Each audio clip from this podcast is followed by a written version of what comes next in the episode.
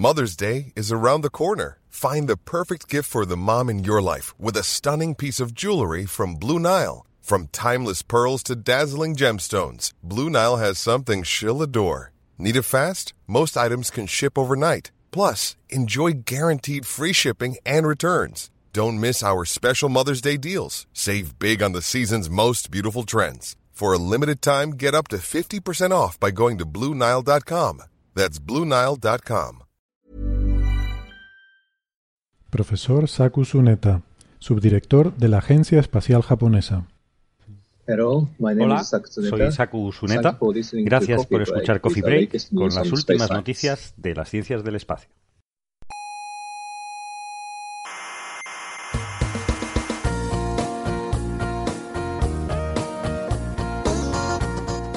Aquí comienza Coffee Break, la tertulia semanal de la actualidad científica. Desde Canarias para el universo entero.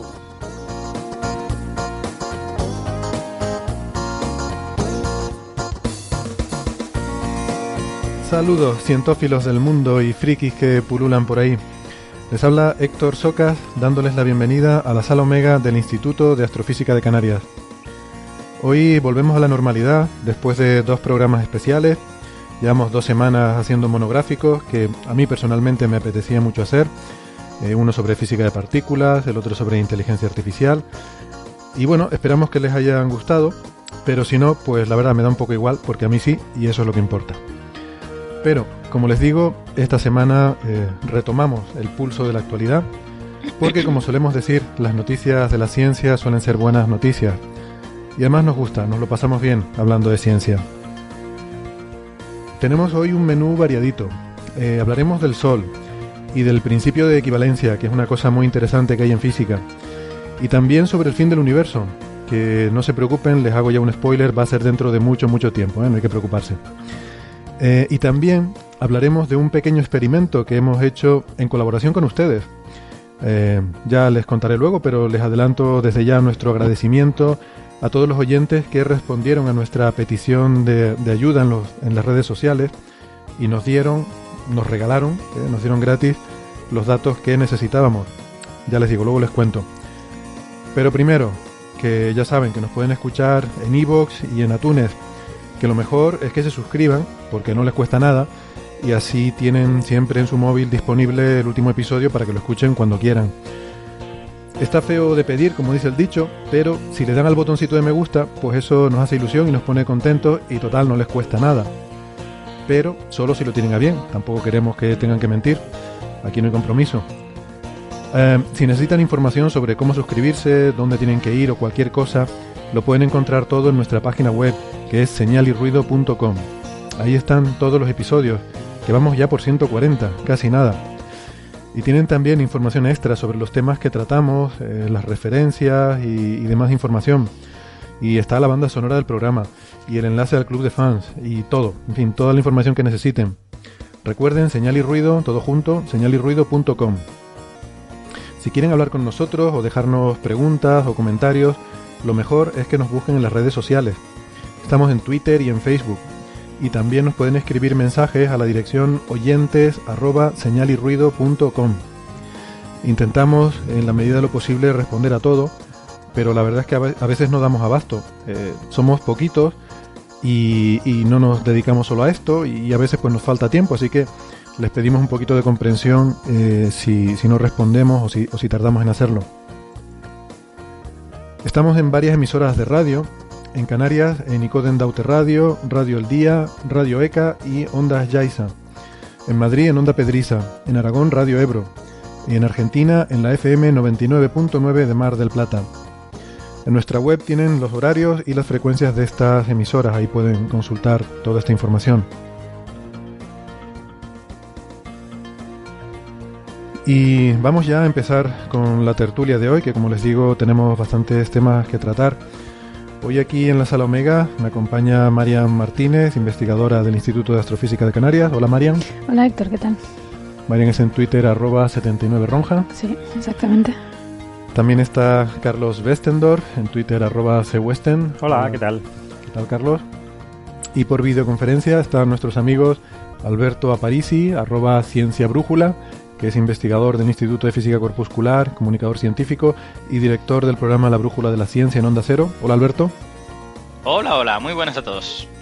Y también nos acompaña desde las antípodas eh, nuestro amigo Ángel López Sánchez, arroba el lobo rayado en Twitter, eh, investigador del Observatorio Astronómico Australiano. Hola Ángel. Hola, ¿qué tal? Muy buenas noches desde Sydney. Pues muy buenas noches para ti. Eh, bien, entonces tenemos, como les digo, varios temas. Quizás si les parece, podemos empezar por una, bueno, una noticia que tiene tintes un poco de, ¿no? Con su puntito de nostalgia, hmm. como es la reactivación de los propulsores de la Voyager 1. Sí, hace muchísimo tiempo que, estaba inerte. Sí, yo creo que nos ha hecho mucha ilusión, ¿no? saber un poquito del Voyager 1 otra vez, porque yo lo que no sabía es que sigue funcionando. Bueno, siempre lo oímos, que es la, la nave que es más lejana que tenemos, que es una nave, la primera nave interestelar humana, ya se ha ido de la, está, está en el quinto pino, la definición científica del quinto pino es donde está el Voyager 1. Perdón por usar tecnicismos. Claro, claro. A 12.000 millones de kilómetros, una cosa así, ¿no? A 137 unidades astronómicas, está muy lejos. Tardan la, la luz tarda 19 horas en llegar, la señal, y 19 en volver. Hay que decir, a veces nos preguntan cómo, qué significa el llegar al espacio interestelar, ¿no? ¿Dónde está, cuál es la línea que tienes que cruzar para decir, vale, ya estoy mm. fuera del sistema solar? Porque, por supuesto, el espacio es un continuo, no hay una, mm. no, hay un salto que digas tú, ya una vez que pasas esta línea ya estás fuera del sistema solar, ¿no? Entonces, hay diferentes formas de definirlo. Mm. Y una de ellas es donde el viento solar, su densidad ya es tan baja que es comparable a la del medio interestelar. Entonces ya eso se define como que es el medio. No, aquí creo que en 2012 eh, llegó el punto el límite de la heliopausa, donde el campo magnético solar eh, recoge y nos protege a todo el, todo el interior del sistema solar de las partículas que vienen de fuera. Y empezó, el Voyager 1, de hecho, empezó a detectar partículas que venían del, medio interestelar, es decir, que, estaba fuera, ¿no? Lo que pasa es que todavía no ha llegado a la nube de Oort, que, eso yo creo que también es del sistema solar. Creo que tardará 300 años en llegar allí. O sea que, que tampoco está tan lejos. O sea, hasta que llegue allí, o sea, yo esperaba que estuviese más lejos, ¿no? Pero está lejos, pero tampoco es una cosa... Hmm. Va poquito a poco. Y la gracia, bueno, la gracia es que se sigue usando. Creo que emite cada tres veces por semana. Sí, Alberto, ¿quería decir algo? Sí, nada, solo sobre, sobre esta cosa de si está en el sistema solar o no, y a mí siempre me gusta hacer la precisión de que eh, tienes, es decir, lo que define el sistema solar puedes tomarlo de muchas maneras, como ha dicho Héctor, y una de ellas es la gravedad. Entonces, la nube de Oort está todavía bajo la influencia de la gravedad del Sol y de eso no ha salido la Voyager. Claro, claro, claro. Pero sí ha salido a una zona en la que el medio que le circunda no es el medio del sistema solar interior. O sea, es, esta pequeña diferencia que, como, como la atmósfera, la heliosfera del Sol eh, no tiene forma precisamente esférica, sino que igual tiene, tiene forma quizá como de cometa o algo por el estilo, pues hay un lado por el cual tú sales de la atmósfera del Sol antes de haber salido de la gravedad del Sol. Efectivamente. Y eh, varias veces por semana manda unos, tiene, va grabando en sus cintas antiguas, esto es de los años 77 cuando se lanzó, que ya era tecnología antigua en el 77, pues las misiones espaciales se hacen con tecnología de hace 10 años siempre y está grabando sus datitos y luego los envía con seis veces al año, pero para enviarlos tiene que usar las antenas de espacio profundo que las tiene que compartir con otras misiones que son más prioritarias. Entonces está ahí, tiene cuatro instrumentos funcionando, los van desactivando todos los instrumentos para ahorrar energía, porque un poco lo que se está, se está acabando es la, energía, ¿no?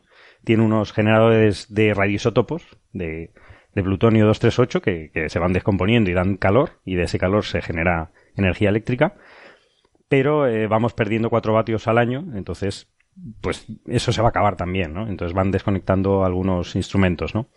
En este caso, lo que, lo que, lo que tiene para hay que eh, recibir los datos, tiene que reorientarla continuamente, la, la Voyager, y para eso tiene unos impulsores, que son 12 impulsores de, propulsión de actitud, actitud que se llama, ¿no? Que son unos impulsores de, como tienen las demás naves, las modernas, las Cassini y las New Horizons, eso igual habría que explicarlo un poco porque puede ser confuso, ¿no? Ahí, claro, en este caso naves que están tan lejos no se confunde, pero con satélites a veces hay una confusión entre altitud, a veces habla de control de altitud, o incluso como malas, en malas traducciones, pero no es altitud, es que la palabra es at, attitude, ¿no? Que se, es actitud, en, español. Eh, yo creo que control de orientación sería Orientación. el término correcto, ¿no? Porque a lo que se refiere es a la orientación de la nave y, claro, hay unos propulsores, porque si tú estás en el espacio y no tienes nada a lo que agarrarte, pues vas a ir, eh, vamos, no vas a tener una orientación perfecta, exactamente alineada siempre con, con la Tierra, ¿no? Y más en el caso... de- Entonces, entonces esto no es que si la sonda se pone antipática, tú tienes ahí un control para, para cambiarle la actitud. Hombre, si no te quiere, el control de actitud. también, también vale, porque si no te quiere mirar, le das la vuelta. Das la no, compórtate. Aquí mando yo. Claro. Eso, eso va a ser un problema. El día que las inteligencias artificiales controlen las naves, va a haber un problema de decir cuándo tienes De un problema de actitud o de actitud. Porque en inglés no van a saber eh, distinguirlo, ¿no? La HAL 9000, por ejemplo, tenía un problema de Un actitud, problema de actitud grave. no de orientación. Y lo que algún, uno de estos se ha perdido, ya un impulsor que, que tiran hidracina, ¿no? Es un, un compuesto que, que tienen eh, a bordo y que se está acabando también. Y se están descomponiendo los impulsores, se está desgastando su uso y de hecho gastan muchísimo más hidracina que la que estaban diseñados. Entonces, eh, se les ocurrió eh, reservar estos, estos impulsores y usar otros impulsores que no se habían usado desde los años 80 que eran unos impulsores que se llaman los TCM de corrección de maniobra, de trayectoria, que se usaban en régimen constante para eh, los flybys, los, los acercamientos a Saturno y a Júpiter, pero no están diseñados para usarse en, en chorros mm, de, mi- de milisegundos, ¿no? Entonces han tenido, bueno, han tenido la buena idea de reprogramar en el código ensamblador de los años 80, que nadie se acordaba, muy poca gente se acuerda ya, mucha gente está jubilada ya, que de los que Claro. programaron eso, de hace 37 años, para reprogramar que estos impulsores, los cuatro impulsores de corrección de, de maniobra, funcionasen a- en chorritos de 10 milisegundos. Lo reprogramaron, mandaron el código, lo ejecutaron y sorprendentemente funcionó todo. ¿Cuánto se tarda en comunicarse? 19 con- horas y pico. 19 horas. y 19 horas para saber el resultado. Y por lo visto ha, ha funcionado, o sea que es una cosa, una, una noticia de, de- también de, de qué bien estaba diseñado este bicho, ¿no? Porque Sí. es alucinante que, que funcionase, ¿no? Y así han podido reservar un poquito los otros impulsores para alargar la misión unos años más. Lo que pasa es que, bueno, a partir del 2020 van a ir desconectando todo porque ya no hay, ya no queda energía. O sea, no es solamente los impulsores y la hidracina, sino que la energía es lo primero que se te va, se te va a acabar. Pero bueno, pero ha sido una, ha sido un, bon- una bonito recordatorio a los que tenemos ya Sí. una edad, los que nacimos antes del 77, no como ustedes. y, eh, hombre, que todos nos acordamos las imágenes tan chulas, ¿no? Sí. Las primeras de Júpiter y Saturno, ¿no? Del Voyager y... Sí, porque es lo que decimos, que ahora hay tantas misiones y tantas cosas, continuamente nos están llegando imágenes, noticias, datos, etcétera, Mm. pero cuando nosotros éramos jóvenes, pues, o nuestra tierna adolescencia, pues había poquitas cosas y, y claro, las Voyager, pues son, claro, una- Son unas míticas. ondas ¿no? míticas, Y que ¿no? tienen el disco este de oro con, Sí. con los hombres y mujeres desnudos. Grabado, ¿no? Sí. Y el mensaje. Sí, la- las Voyager es que fueron de verdad pues, bastante impresionantes para, para toda una generación. Yo particularmente recuerdo muy bien, porque eh, fue el que recuerdo el paso por Neptuno, que fue en agosto del 89. Esa fue la 2, ¿no? Y la verdad que sí, sí, con la, de la Voyager 2, fue de la Mm. Voyager 2. Ujú. Y ese sí que recuerdo muy bien, bueno, cuando teníamos las primeras imágenes de Neptuno con, con la gran mancha oscura, que no se sabía lo que era, la tormenta, las manchitas, las zonas, que se veían las nubes en escala y tal y cual, y luego la- las imágenes en detalle de, de Tritón. Bueno, bastante, pues bastante emocionante. Y eso que normalmente era nada, lo- las cuatro páginas que te venían en alguna revista que conseguías, pero que al final eran las mismas, y súper emocionante, ¿no? Y los 10 segundos que te ponían en la tele. Esto suena un poco a... Tienes la suerte de eso, ¿no? Que puedes ir a internet, pues, pues a inflarte de todas las imágenes y de todos los datos que quieras que están allí. Esto suena un Yo poco a... Cuando, cuando yo era pequeño nos hacíamos los juguetes con latas. Sí. Yo siempre me he quejado amargamente de que ah, yo llegué tarde a ese momento también, que yo ya vi las fotos de Neptuno en libros y todo esto, quizá cuando tenía 9 o 10 años, porque yo, yo era chiquitino, o sea, existía ya, pero, pero no, no leía libros en aquel momento. Eh, y siempre, siempre me he quejado amargamente de que para mí la, gran, la primera gran misión ha sido Cassini y el primer gran descubrimiento quizá ha sido New Horizons, ¿vale? Eh, entonces me, me ha llegado ya un poco mayor. Vosotros tuvisteis la suerte de que lo vivisteis cuando erais jovencitos. Hm. Bueno, eh, esto me es... está haciendo sentir muy mayor, ¿eh? no, no, no, pero que... Mayor. Y últimamente, y últimamente me, me... os voy a contar si me permití un caso que de verdad me destrozó el otro día.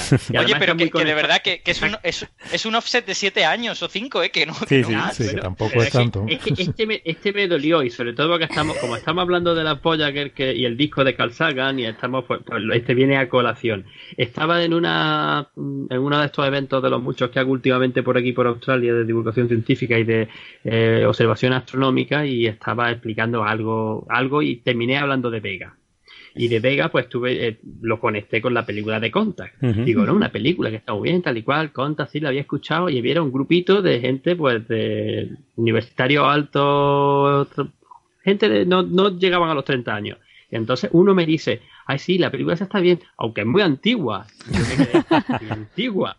Y antigua, es del año 96. Yo estaba empezando la universidad y le eché, eso hace más de 20 años. Sí, sí. es antigua, sí. Esa es la mitad de mi vida. ¿Ustedes? Ay, sí, pues entonces me quedé ahí un poco planchado. Pues sí, pero no, eso... igual. Ángel, Ángel, eso es gente que no le gusta el cine y ya está. O sea, está claro. decir que cine, cine había en los años 30, decirte que una peli del 96 es muy antigua, a mí siempre me hace mucha gracia. ¿Ustedes se acuerdan de qué estaban haciendo en 1980? En noviembre de 1980 para más señas. A ti no te voy Yo a preguntar, no. Marian. Bueno, Yo también hacía mis sé- cosas, ¿eh? que ya Yo lo sé existía. a la perfección, yo no estaba haciendo nada. Estaba haciendo No, pañales. esa pregunta no tiene sentido para Alberto. Posiblemente levantando. Partida que había antes la singularidad, ¿no? Para Alberto. Exacto. Porque mm, esa fue la última vez que se usaron los propulsores de la Voyager 1, estos. TSM que dice Carlos, los de corrección de maniobra, y fue para hacer el sobrevuelo de, mm, de Saturno. Saturno. En 1980 la Voyager 1 pasó por Saturno. Y, y nada, pues 37 años después se han vuelto a encender. O sea, ya es impresionante que esto vuelva a funcionar 37 años después. Encima que se use para otra cosa que no es para lo que había sido diseñado. y, y que funcione. O sea, que la idea esta que tuvieron. Porque claro, est- estos, estos impulsores TCM que dice Carlos son para mover la, para corregir la trayectoria, para mover la, la nave. Eh, mientras que los otros los de corrección de, ¿no? Control de orientación son para, para que gire. Eh, entonces, son cosas diferentes y tienen un uso diferente y un diseño diferente, ¿no? Y es sorprendente que se les haya ocurrido que pueden usar estos de control de trayectoria para reemplazar a los otros que ya están fallando, ¿no? O sea, estos no solo siguen funcionando para lo que fueron diseñados, sino que además te permiten hacer el trabajo de los otros que ya no, Que ya no están. No, a mí lo que me sorprende es la- el sistema informático, que siga funcionando. O sea, Mm. si los, Sí. los que hacemos hace meses se caen, que esto siga funcionando. También sería todo más sencillo, ¿no? Era más básico y más Entonces- sencillo y... Hombre, está en ensamblador. Está en ensamblador. Está eso. programado directamente en código máquina.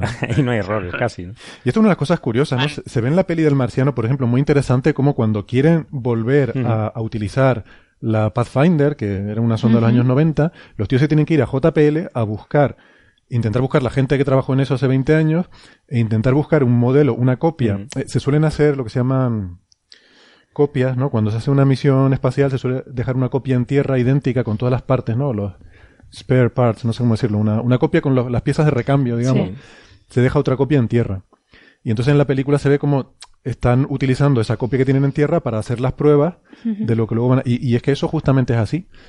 Eh, entonces esta gente me imagino que habrán tenido que, eh, precisamente JPL también, el mismo laboratorio de la película, eh, han tenido que ir a, a esos antiguos mm, repuestos para, para hacer estas pruebas y me imagino que habrán tenido que construirse un simulador, bueno, lo tendrían ya supongo, para, para probar primero estos comandos en el simulador, ver que informáticamente, digamos, desde el punto de vista de software, funcionaba bien, eh, luego ver que al aplicarle estos comandos a la copia que tenían en tierra, hacía lo que tenía que hacer, y luego ya Mm. No es, mandarlo no es a- trivial porque es el ordenador más antiguo que existe.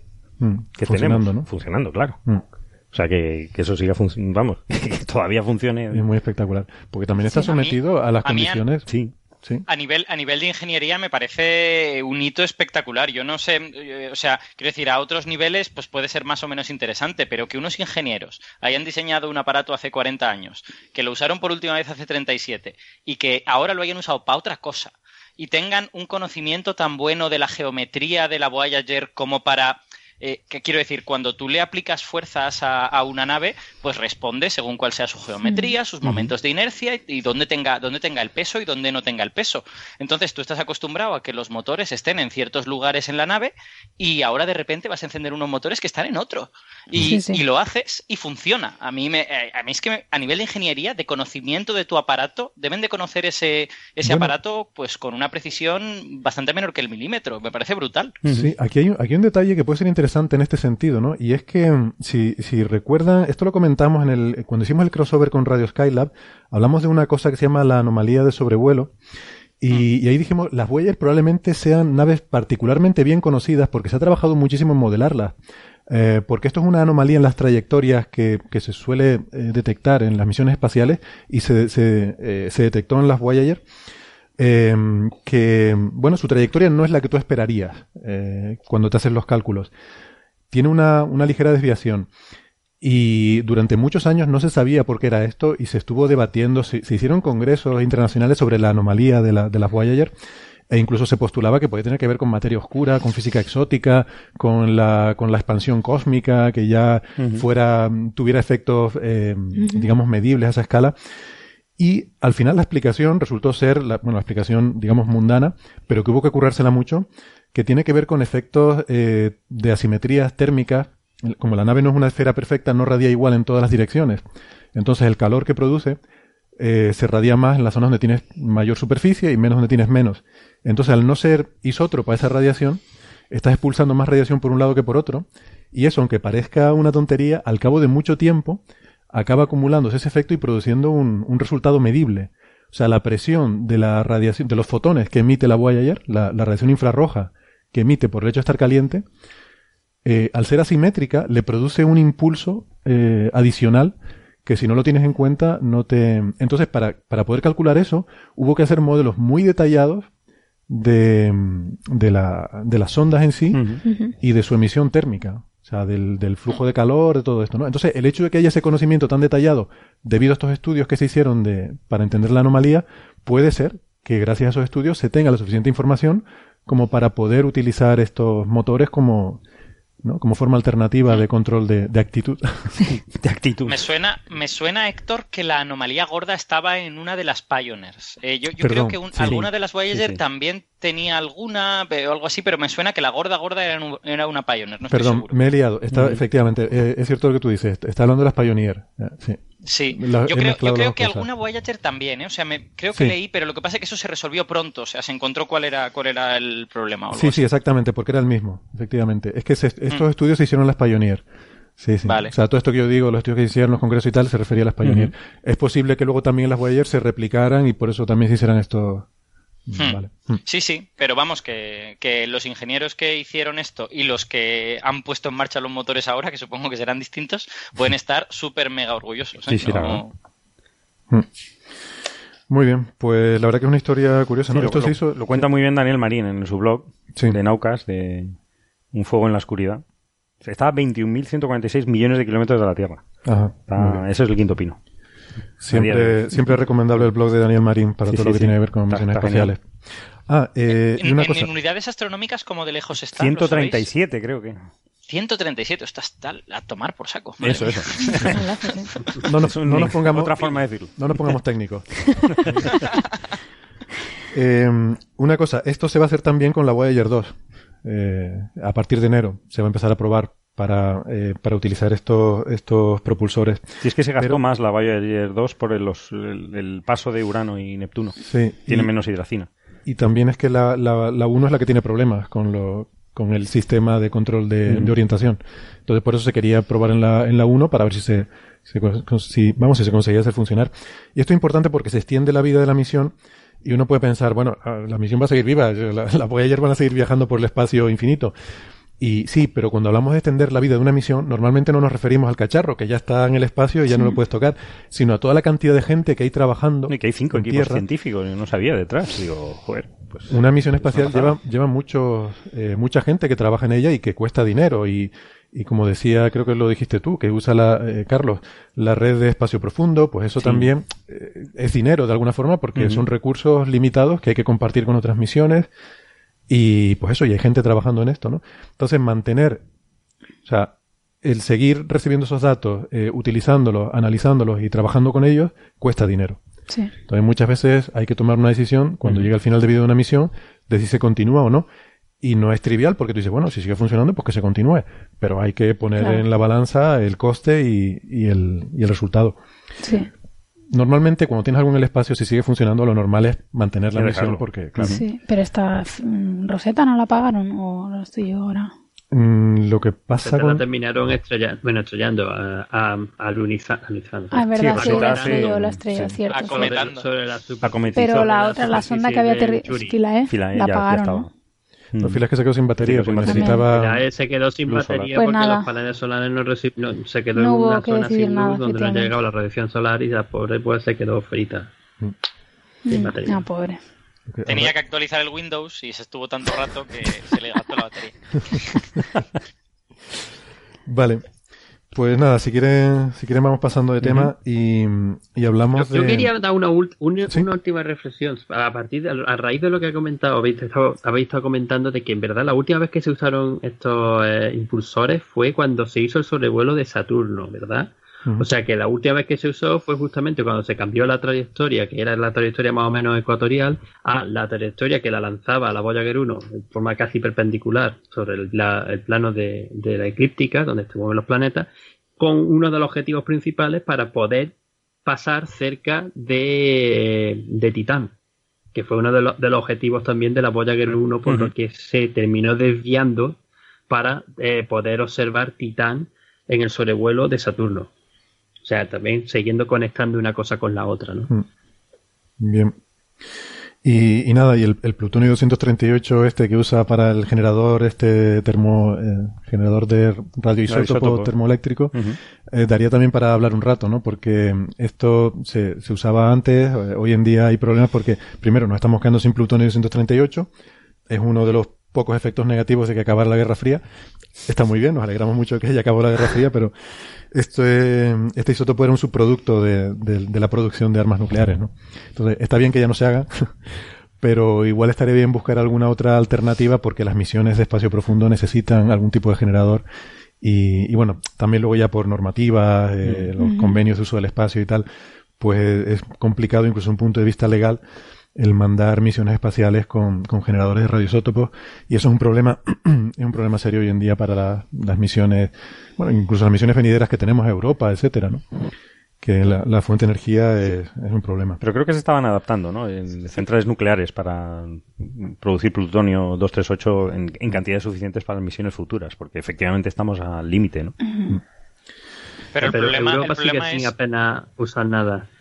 Perdón. No, no, no, tranquilo. di. No, era eso, sobre todo porque iba a ser el comentario. Si Philae hubiese tenido una pequeña célula nuclear, no hubiera pasado lo que ha pasado, hubiera Claro. podido haber estado obteniendo datos. Exactamente sí sí No, y es que además creo que el problema es eh, es difícil construir una, una instalación nuclear en la que puedas producir el plutonio 238 y puedas garantizar al resto de humanidad que no estás produciendo otras cosas que sirven para hacer armas nucleares. Creo que por eso la ESA está considerando usar americio, o no, no recuerdo, no sé si era americio, europio o algo por el estilo, que ahí sí que puedes garantizar que, digamos, la secuencia de reacciones nucleares que te llevan a producir eso no te lleva a producir un material fisible que puedas usar en armas nucleares y tal. Mm, muy Es bien un tema con- muy comprometido. Muy comprometido. Sí. Sí. Mm. Vale, pues nada, vamos entonces a hablar un poquito del Sol, que hace tiempo que, que lo tenemos ahí un poquillo abandonado. Ay, pobre. Y el pobre, Pobre, que estaba muy quietito, ¿no? Sí. sí, estamos yendo hacia el mínimo de actividad. El máximo fue 2013 por ahí, ¿no? y 2012, ahora estamos sí. bajando, bajando hacia el mínimo, pues que será 2018, 2019 probablemente. Eh, bueno, vamos a ver, el último mínimo fue muy tranquilo y, y muy profundo, ¿no? De hecho fue histórico, en 100 años no había habido un mínimo tan, Sí. tan en calma. Vamos a ver qué nos depara este próximo mínimo. Eh, ha salido eh, un, un trabajo publicado de unos investigadores japoneses que ellos se dedican a, a investigar el Sol en, en ondas de radio, en microondas eh, particularmente, y llevan un porrón de años, creo que 50, 60 años. Y Marian se ha mirado con algo de detalle ese estudio, ¿no? Porque Sí. llegan algunas conclusiones interesantes, aunque quizás no muy sorprendentes, ¿no? Sí, la verdad que, bueno, la, la cosa, esta gente lo que, lo que hace es medir el, la irradiancia del Sol en, en ondas de centímetros, más o menos entre 1 y 10 gigahercios. A mí me siempre hace mucha gracia la gente de radio cómo maneja la transformación entre centímetros y hercios como si nada, sí, ¿no? sí. Pero bueno, yo cada vez que esto me tengo que hacer el cálculo. Eh, entonces, observa el sol Para, en para- esa... para ellos es trivial. Eh, para mí ellos es- que vamos. Es que, es que se dice de una forma o de otra, da igual. Sí, sí, sí, totalmente. Yo siempre tengo que calcularlo.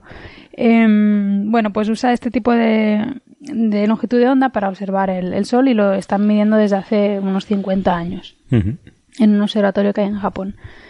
Eh, un poco se sabía que la radiación en este tipo de longitudes de onda proveniente del Sol estaba básicamente asociada a campos magnéticos, básicamente radiación de frenado, y lo que mide mm, de alguna manera es- es las capas altas de la atmósfera solar y sobre todo la presencia de campos magnéticos organizados en, en esas capas, ¿no?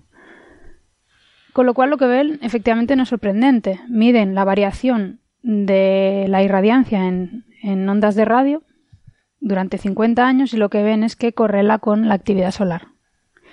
Es decir, que es, la, la radiación es mucho mayor cuando es el máximo de actividad y es mucho menor cuando es el mínimo de actividad. Eso no, no es nada aquí sorprendente. bien. Hasta aquí bien. Eh, la miden en 1, 2, 3 y 9 gigahercios, ¿vale? Tienen como cuatro canales para medir ese, ese tipo de, de irradiancia. Y lo que hacen es comparar las medidas en cada uno de los canales eh, y la y, o sea, esa, miden esos cuatro canales y lo comparan año a año o mes a mes. Y lo que acaban concluyendo, que es lo que ha dado lugar a la noticia, es que durante el máximo de actividad solar eh, digamos que la irradiancia relativa entre las cuatro, los cuatro canales cambia. ¿Vale? O sea que los máximos no son iguales unos a otros. Exactamente, que hay máximos más activos, máximos menos activos y demás. Y además correla los, los máximos más activos en cuanto a número de manchas, que hay, la- el número de manchas cambia mucho más o hay muchas más manchas, eh, tiene una pendiente de, en esa relación entre longitudes de onda mucho mayor que, que los otros. ¿no? O sea, claramente eso, cuando, cuando estás en, en máximo solar, los máximos no son distintos en número de manchas y además no son, no son, perdón, no son iguales en, en- en ondas de radio. En cambio, cuando migran al mínimo solar, se encuentran que básicamente es lo mismo. O sea, que independientemente del mínimo solar que mires, han, mi- todos- han mirado, no sé si son ¿no? Son todos iguales, ¿no? eh, son cinco. Han, claro. han podido grabar cinco, cinco mínimos solares y en esos cinco mínimos solares, tanto la cantidad de ondas de radio como la relación entre ellas parece ser exactamente la, bueno, exactamente no, pero parece ser la misma, ¿no? O por lo menos la misma dentro de su incertidumbre instrumental.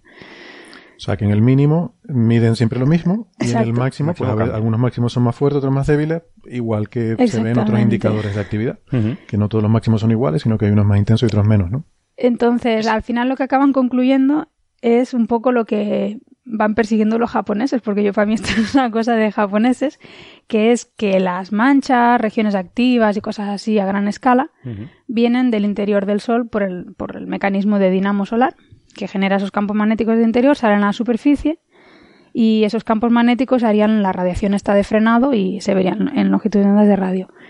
Mientras que en el mínimo solar esos campos magnéticos no existirían en la superficie del Sol y eh, la radiación que se ve en, en ondas de radio o cualquier otro tipo de radiación vendría determinada por una dinamo que en este caso no vendría del interior solar sino que vendría de la superficie. Es Y lo que es llevan más constante, entiendo. es lo que llevan estilo. persiguiendo toda la vida los japoneses. Una dinamo que es invariante del ciclo solar, que básicamente se genera por los movimientos convectivos en la superficie del Sol y algún tipo de campo semilla que no sé muy bien de dónde puede venir. Y pues eso, ese, ese tipo de mecanismo de, generación de campo estaría ahí siempre, con lo cual efectivamente tanto estaría en máximo como en mínimo como en, en cualquier momento. Mientras que eh, en los máximos de actividad solar, pues lo que verías básicamente sería el campo que te viene del interior del Sol y que ese tiene una, una periodicidad cíclica de, de 11 años. Bueno, cuando miras el Sol en rayos X se ve que hay una componente que, que correla con, la, con el ciclo, que es las regiones activas. Tú ves manchas brillantes en rayos X son regiones activas, pero luego hay otra componente que está siempre ahí, que es como una componente difusa que, que cubre, cubre todo, toda la superficie del Sol, mmm, pues más débil y más difusa, ¿no? Entonces, eh, bueno, pues entiendo que muchas veces se habla, ¿no? De la posibilidad de estas dos componentes, de que de que esto es una de las cosas que se discute, ¿no? que no está Sí. todavía así muy clara. Si todo el magnetismo solar viene de esta dinamo global a gran escala que tiene el ciclo solar de 11 años, o si existen dos componentes, una la que va con el ciclo de 11 años y otra débil, difusa, que está por todas partes y que tiene siempre un... eh, que está siempre actuando, ¿no? Sí, Y bueno, este trabajo pues un poco sugiere pues lo que dices tú, Marian, que hay dos tipos de... que hay estas dos componentes, ¿no? Que hay una que está siempre ahí y que independientemente, aunque apagues totalmente la- el, el ciclo de 11 años, queda siempre esa componente ahí producida por los movimientos estos turbulentos. Bueno, Claro, lo que pasa es que esa componente necesita un campo semilla, ¿no? Que es donde yo le veo siempre el, el problema.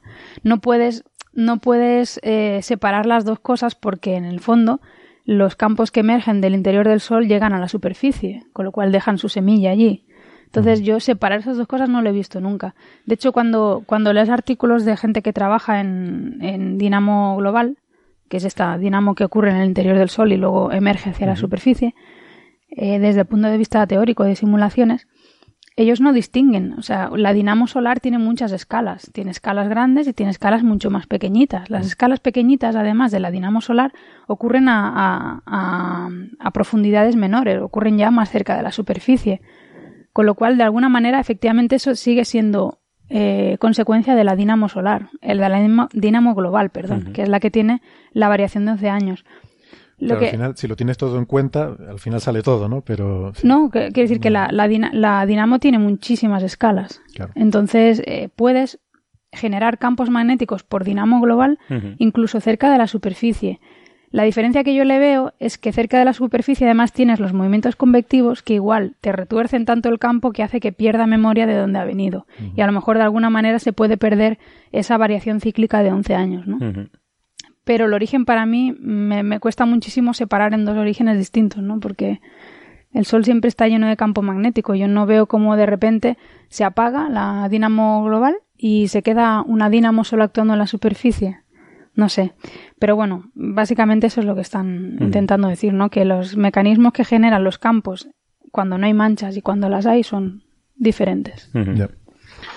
Bueno, Y una, una preguntita que me viene a la cabeza. ¿Este tipo de observaciones se pueden hacer con otras estrellas? ¿Podemos, eh, podemos observar en microondas estrellas, aunque sean cercanas o algo así, y ver si, si también sus mínimos son muy estables o, Mm, o es muy difícil porque Sí. están muy lejos? Pero o- a este nivel no, porque son, son realmente serían señales muy débiles, ¿no? Para verlas en otras estrellas sería, en otras estrellas vemos eh, proxies de actividad, vemos signos de actividad, Mm. Mm. pero, pero claro, ya, ya Sí. son cosas mucho más fuertes, ¿no? Bueno, no sé, yo la verdad que en radio no, no tengo mucha idea de lo que se hace en física estelar, pero el problema ya no es tanto la señal, yo creo, como la, la duración de los, de los ciclos de actividad. Mm. También Que- tendrías que estar observando muchos años. Eh, sí, se saber. conocen pocos ciclos en, de actividad en estrellas. Y bueno, hay estrellas que tienen ciclos muy cortos, de poquitos años o incluso de meses. Em, pero en radio no sé si se ha hecho, no sé, es que la verdad que yo no, no conozco mucho el mundo de la radio, ¿no? Pero sí que se hacen estos estudios en, En- en el visible, o sea. ¿Perdona, Ángel? En radio, en radio las estrellas son básicamente transparentes. Salvo objetos muy concretos, tipo de alguna estrella muy masiva o alguna estrella rara que haya por allí, o, o cuando hay una supernova, entonces si tiene la, la emisión de, radiación de sincrotrón. Normalmente cuando miramos, eh, lo que vemos es cualquier cosa menos estrellas. Vemos gas, vemos la polarización del, campo magnético de la galaxia, del, gas difuso que hay por ahí, vemos la actividad de objetos muy masivos o agujeros negros supermasivos con la radiación sincrotrón, cosas de esas. Pero ver una estrella en forma individual, aunque esté cercana, con eh, en ondas de radio, yo no lo conozco. Es que yo Pero- creo que el Sol, por ejemplo, si tú lo pusieras a la distancia de una estrella, seguramente no veríamos nada de radio, ¿no? No vería. Es la muy, es muy bajo, es muy, muy bajo. El sol porque lo tenemos aquí al lado. Hmm. Pero claro, es que eso ya cae, o sea, cae para abajo por radiación térmica, cae para abajo pero desde el óptico infrarrojo hasta, hasta las ondas de radio, eh, una, una barbaridad. Y es imposible, bueno, imposible, pero tiene que ser muy, muy, muy difícil de, Y también os lo digo porque, por ejemplo, algunas veces cuando se han conseguido imágenes, que se imagen, consiguen imágenes profundas de eh, zonas del cielo, y lo único que ves son los núcleos activos de galaxias, o sea, las radiogalaxias y los eh, cuásares y cosas de estas, pero nunca ves las estrellas que están por medio, a pesar de que la imagen tiene muchísimas horas de exposición, han integrado durante un montón de tiempo para conseguir esa imagen en interferometría. Y es más, muchas veces estamos viendo eh, objetos eh, a partir del gas y a partir de posición de galaxias, me refiero, del gas, de galaxias y de agujeros negros masivos que están en el centro de esta galaxia, en las partes del plano de la Vía Láctea o en la parte de incluso del centro, cercana al centro de la Vía Láctea, porque es que las estrellas son transparentes. Son transparentes. La zona del gran atractor, sin ir más lejos, está detrás de la Vía Láctea. en el mismo plano de la galaxia está por detrás. Sabemos que hay algo por allí, no por solo por cómo se mueven, sino porque hemos visto concentraciones de gas hidrógeno, pero no podemos ver la galaxia. Solamente vemos que hay concentraciones de gas hidrógeno de, correspondiente a galaxias, pero la, galaxia, la estrella y las otras partes no las podemos ver porque la, no las tapa nuestra propia galaxia. Eh, pero, por ejemplo, en estrellas sí que se observan, se estudian las coronas en rayos X, ¿no? ¿Cuál es la diferencia? ¿Por en rayos X, pero en rayos X sí. Sí. En, ondas de radio no. Vale, es una cuestión de... mucho más, eh, Vale, es una cuestión de eh. que te contamina mucho la galaxia, ¿no? Pero son estrellas, espera, ¿son estrellas como el Sol o son estrellas más activas? Porque tampoco sé si una estrella como el Sol, su corona se vería en rayos X desde lejos. No lo sé, habría que hacer el numerito, pero posiblemente tampoco, tampoco tanto. Aunque yo esperaría que en rayos X algo más se vieran que en ondas de radio. En, ondas de radio el problema es que la radiación se sigue siendo básicamente térmica y el pico de la emisión de la estrella está en longitudes de onda del óptico según te va alejando en, longitudes de onda más, largas, frecuencias más cortas, lo que vas viendo es que, es que, cae una barbaridad en órdenes y órdenes de magnitud. Entonces, pues, ese tipo de radiación no la puedes ver, o sea, radiación en, radio de una estrella por, por, por, calor, o sea, por emisión en térmica, básicamente despreciable. Solamente ves algo si de verdad algunos fenómenos que tengan, eh, tengan cierta temperatura por allí o que tengan lo que se llama el continuo, un continuo de, por ejemplo, de, la nebulosa o de la, de la estrella, y luego si tiene otros fenómenos no térmicos, emisión que se llama no térmica, como la emisión de radiación de sincrotrón, que esa sube con la longitud de onda, o sea, al incrementarse la longitud de onda sube, entonces pues es cuando empieza a picar mucho en, en las longitudes de onda de radio, entonces cuando se ve muy bien, sobre todo donde se emite. Ángel, esto, esto que dices aplica también a microondas, porque creo que, este estudio de astrónomos japoneses es, radio cercana, es microondas casi. Sí, bueno, da igual. Eh, ha, lo has dicho la frecuencia antes, 1, 2, 4, 5 gigahercios. sí, son microondas, pero es básicamente lo mismo. Todo, se mete ya en el saco, ¿no? A partir, a partir de, eh, de eso, de varios gigahercios, megahercios, kilohercios, ya todo eso es radio, aunque se clasifiquen como microondas, pero siguen siendo ondas de radio al final. Vale. Vale, eh, y luego también conectado con esto, una cosa curiosa ¿no? que, hmm. comentábamos el otro día es lo de las auroras durante el mínimo, ¿no? que estamos, estamos acostumbrados a que las auroras son un fenómeno de máximo de actividad, pero también se pueden observar en el mínimo, ¿verdad? Sí, de hecho yo recuerdo eso, estaba cuando di una charla sobre también de divulgación sobre el Sol y, claro, uno siempre cuenta pues lo mismo, ¿no? Que las tormentas debidas a eyecciones de masa coronal llegan a la Tierra, generan las auroras, bla, bla, bla. Y, y entonces recuerdo que alguien en el público me preguntó que, que, que, bueno, pues que si eso era así, las auroras solo se verían realmente cuando hay tormentas geomagnéticas, ¿no? Y que en cambio dice yo ahora estoy organizando un crucero no sé qué por, ahí por el norte y me habían prometido que me iban a ir a, enseñar auroras no ¿Y, qué y, este, claro, yo pensé, claro, ¿qué timo es este, no? Porque, fabrican, fabrican auroras. Y luego lo caí y dije, es verdad, pues si yo siempre oigo que hay auroras básicamente todo el año, que te vas para allá a estos países del norte y, la probabilidad de ver una aurora es muy grande, ¿no? Y, es que uno no cae en cuenta que, que el sol está todo el rato independientemente que hayan fenómenos mucho más explosivos, está todo el rato emitiendo lo que se denomina el viento solar, que no es más que la corona del Sol que se le está escapando de las manos. Eh, partículas cargadas que tienen velocidades suficientes como para eh, poder escapar de la, de, la, de la atmósfera del Sol. Y, y, bueno, pues la Tierra está inundada constantemente por este viento solar, ¿no? Este viento solar es relativamente, mm, bueno, son 400 kilómetros por segundo de media. Eh, lo que pasa que es bastante inestable, ¿no? Y sobre todo cuando hay una cosa que se denominan agujeros coronales, el viento solar puede alcanzar de velocidades de miles de kilómetros por hora, ¿no? Y, los agujeros coronales no son más que zonas donde el campo magnético se abre hacia, hacia el espacio exterior y entonces de alguna manera es capaz de canalizar y acelerar esas partículas. Y si ese canal que se, que se genera por el campo magnético abierto mira hacia la Tierra, pues, nos va a llegar un viento eh, bestial, ¿no? Y la noticia que salió hace nada, pues fue justamente que en el Sol no había ni una mancha, pero ni, ni pequeña ni nada, o sea, ni un poro, no había nada, el, eso está inmaculado, perfectamente eh, vacío de regiones activas, con lo cual la probabilidad es bajísima de tener eyecciones de masa coronal y demás. Y sin embargo se vieron eh, auroras boreales de color rosa. Y lo importante que sean color rosa es que quiere decir que ha llegado a alturas de la atmósfera terrestre mucho más bajas. Ponía por ahí que ah, eso significa que el viento ha interaccionado con moléculas de nitrógeno que están por debajo de 100 kilómetros. Es decir, que, que tenemos una penetración eh, bestial de partículas cargadas del Sol cuando en el Sol aparentemente no había actividad. De hecho, estaba totalmente inactivo. ¿no? Supongo que las otras auroras sean más espectaculares, serán más extensas o se moverán más. No, de hecho esta es de las más espectaculares es más que hay, bonita yo creo. incluso. Sí, porque eso llega, llega a penetrar mucho más abajo. Las otras supongo que lo que tienen cuando hay una eyección de masa coronal además va asociada con una nube magnética, con lo cual además de penetrar las partículas eh, también interfiere con el campo magnético de la Tierra y lo puede deformar y demás y puede producir pues corrientes eléctricas que son un poco bueno, perjudicial, perjudiciales para la red eléctrica y demás. Pero no sé, me gustó el hecho ¿no? de que uno no es consciente de que durante todo, todo el año el sol, bueno, todo el año, siempre el sol está emitiendo estas partículas cargadas.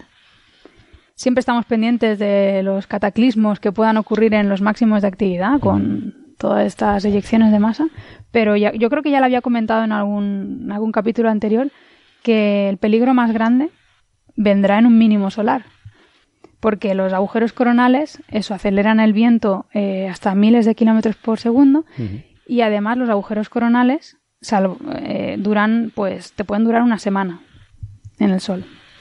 En cambio, una eyección de masa coronal es algo realmente mm, que dura, o sea, es puntual, ¿no? Es algo que, que ocurre y ya está, ¿no? Cambio, un agujero coronal puede estar durante una semana dándote una buena ráfaga eh, de partículas cargadas, ¿no? Y, eso igual no se conoce tanto y es igual o más de peligroso para la para las comunicaciones, ¿no? Una cosa curiosa. En, la, en, la, en la sección científicos soberbios de hoy tenemos que revelar una verdad a nuestra audiencia que es que si esta aurora es importante es porque es rosa y es más bonita. No todas estas cosas que hemos dicho. Se han quedado con lo importante. Son excusas que los científicos nos buscamos. Efectivamente.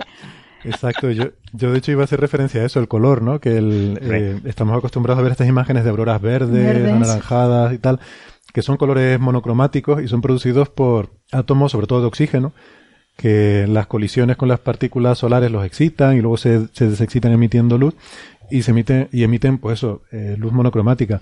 Al ser moléculas no eh, estas que tú mencionas de nitrógeno pues ya son bandas en lo que se emite y ya da lugar a colores complejos como el rosa como el rosa. que no es un color monocromático. Y y claro, tiene, tiene esto de interés que tú decías, Marian, que para, para, que sea, para que llegue a estas moléculas tiene que llegar más abajo en la atmósfera. Entonces tiene que penetrar más, o sea, tiene que ser partículas más energéticas para producir este color rosado que es el, es el, bonito. Y ya el día que esto coincida con alguno de, de celebración de Día contra el Cáncer de Mama o alguna cosa de esta, pues ya lo habremos petado. Porque ya podemos decir que el sol se une a la campaña o cualquier cosa. No, Bueno, una cosa que después ponía también en, en la página esta de spaceweather.com es que al parecer llevan ya, claro, esto tampoco se habían fijado demasiado, pero una vez ha ocurrido esto, eh, han echado para atrás y sí que se han dado cuenta que, que han habido un montón de casos en los que se han generado estas auroras rosas, es decir, auroras mucho más penetrantes, y no hay ni una mancha en, en el Sol, con lo cual empiezan a pensar si hay alguna correlación. Es decir, que si la probabilidad de que ocurra este tipo de auroras más intensas es debido a que no hay manchas en el Sol. Con lo cual estaríamos ante un escenario totalmente inaudito en cuanto a clima espacial, ¿no? Porque uno siempre está pendiente de, de las regiones activas, de las llamaradas, de tal. Y en cambio parece que es más peligroso cuando, cuando no hay nada, ¿no? Sí, ¿no? Muy bien.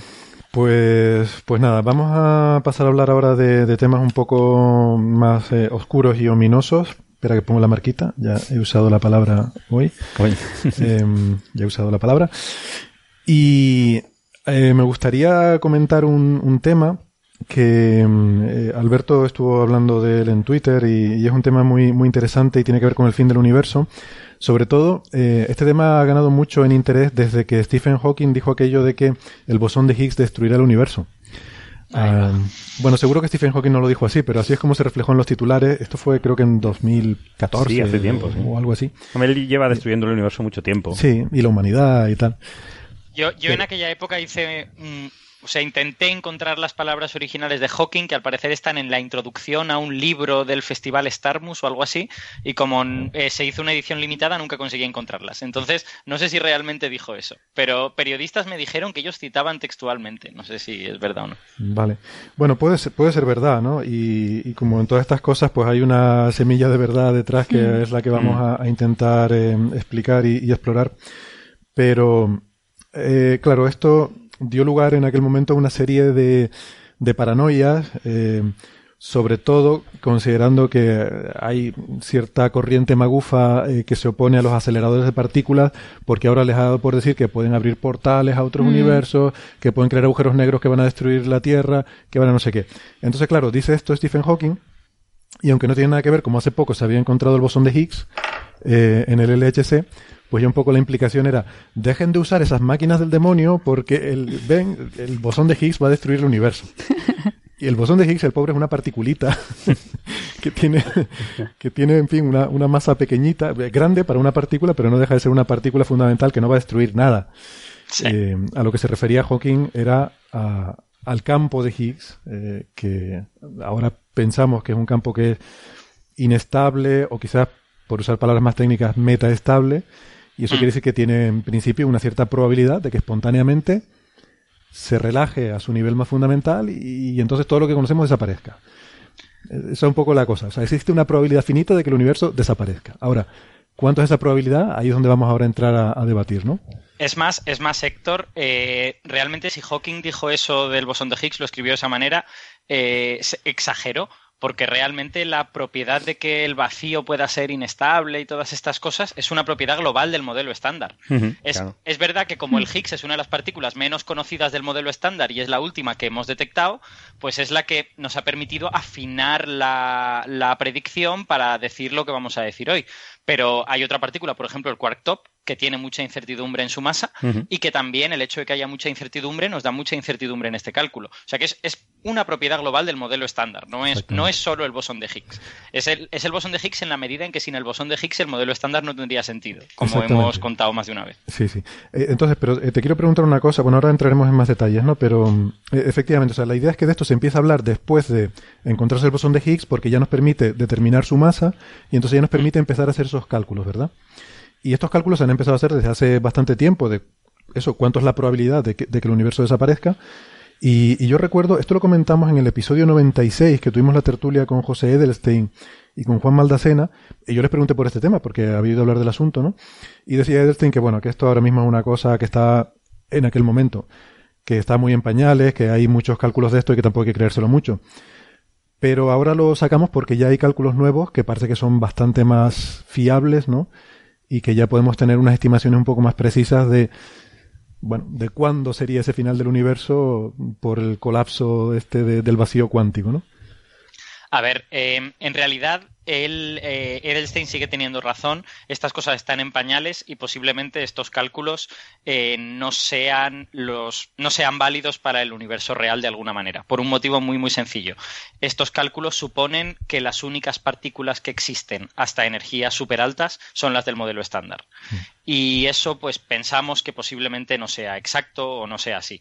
En el, quiero decir, eh, esto, como te digo, es una propiedad global de todo el modelo estándar que afecta a cuál es el estado sin partículas del modelo estándar, por lo tanto el vacío del modelo estándar, y qué cosas le pueden pasar a ese vacío. En el momento en que tú añades más partículas al modelo estándar, el estado de vacío puede cambiar. A lo mejor no, puede, puede ser similar, pero es probable que cambie. Entonces, este cálculo probablemente va a cambiar si detectamos partículas nuevas a 10 veces la masa del Higgs o a 100 veces la masa del Higgs. En ese sentido, es un cálculo, eh, un work in progress, ¿vale? Y no, y no hay que hacerle un caso excesivo.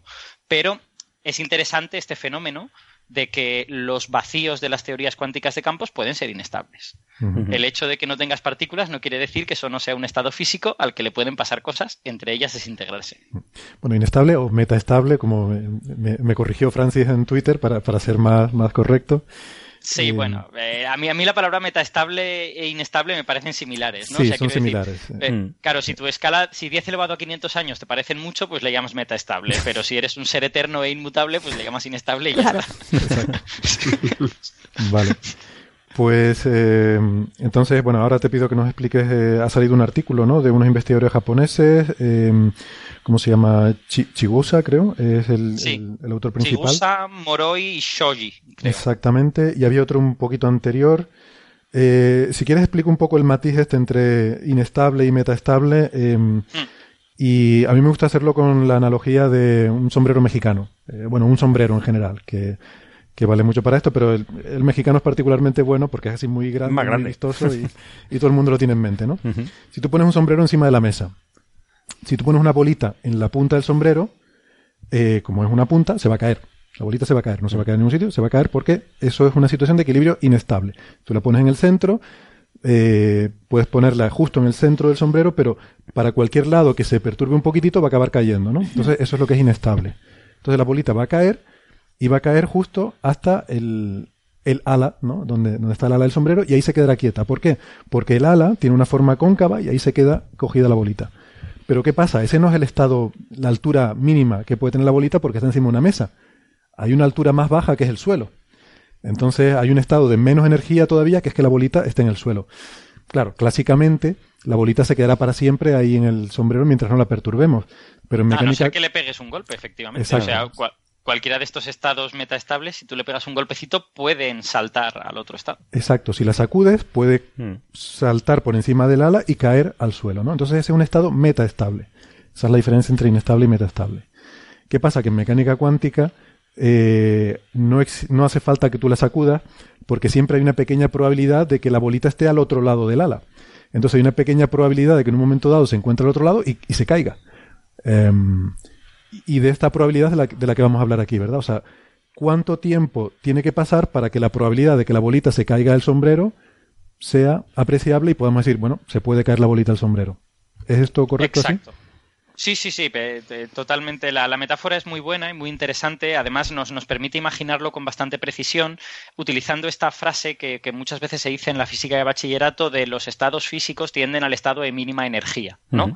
Eh, en, el, en, la metáfora del sombrero, el que está más alto es el que tiene más energía y el que está más bajo es el que tiene menos. Entonces, si lo colocas en la punta del sombrero, cae hasta el ala, que está un poquito más abajo, y si puedes, si le pegas un golpecito, pues se va a caer de la mesa, que está todavía más abajo. Entonces, los sistemas físicos tienden a caer a los estados de mínima energía por un motivo muy sencillo porque para llegar a un estado de mínima energía solo tienes que soltar la energía que te sobra, mientras que para subir a otro necesitas que alguien te la dé. Claro, exactamente. Es bueno, una, pues, cosa muy sencilla. Pues ahora Alberto nos va a explicar este calculito eh, y nos va a decir cuál es la probabilidad de que en un tiempo dado el universo se caiga del ala y desaparezca. Sabemos que esa probabilidad existe, o eso nos dice el modelo estándar. Em, entonces, ¿debemos preocuparnos o no? Ahora Alberto nos lo va a contar, pero lo que pasa es que se nos acaba el tiempo eh, de estar mm. en la radio, así que nos despedimos ya de nuestros Que se tranquilicen, que no va a acabar el universo... Eh, que si tienen interés en saber cuándo va a acabar el universo, pues que nos pueden seguir escuchando en internet, en el podcast.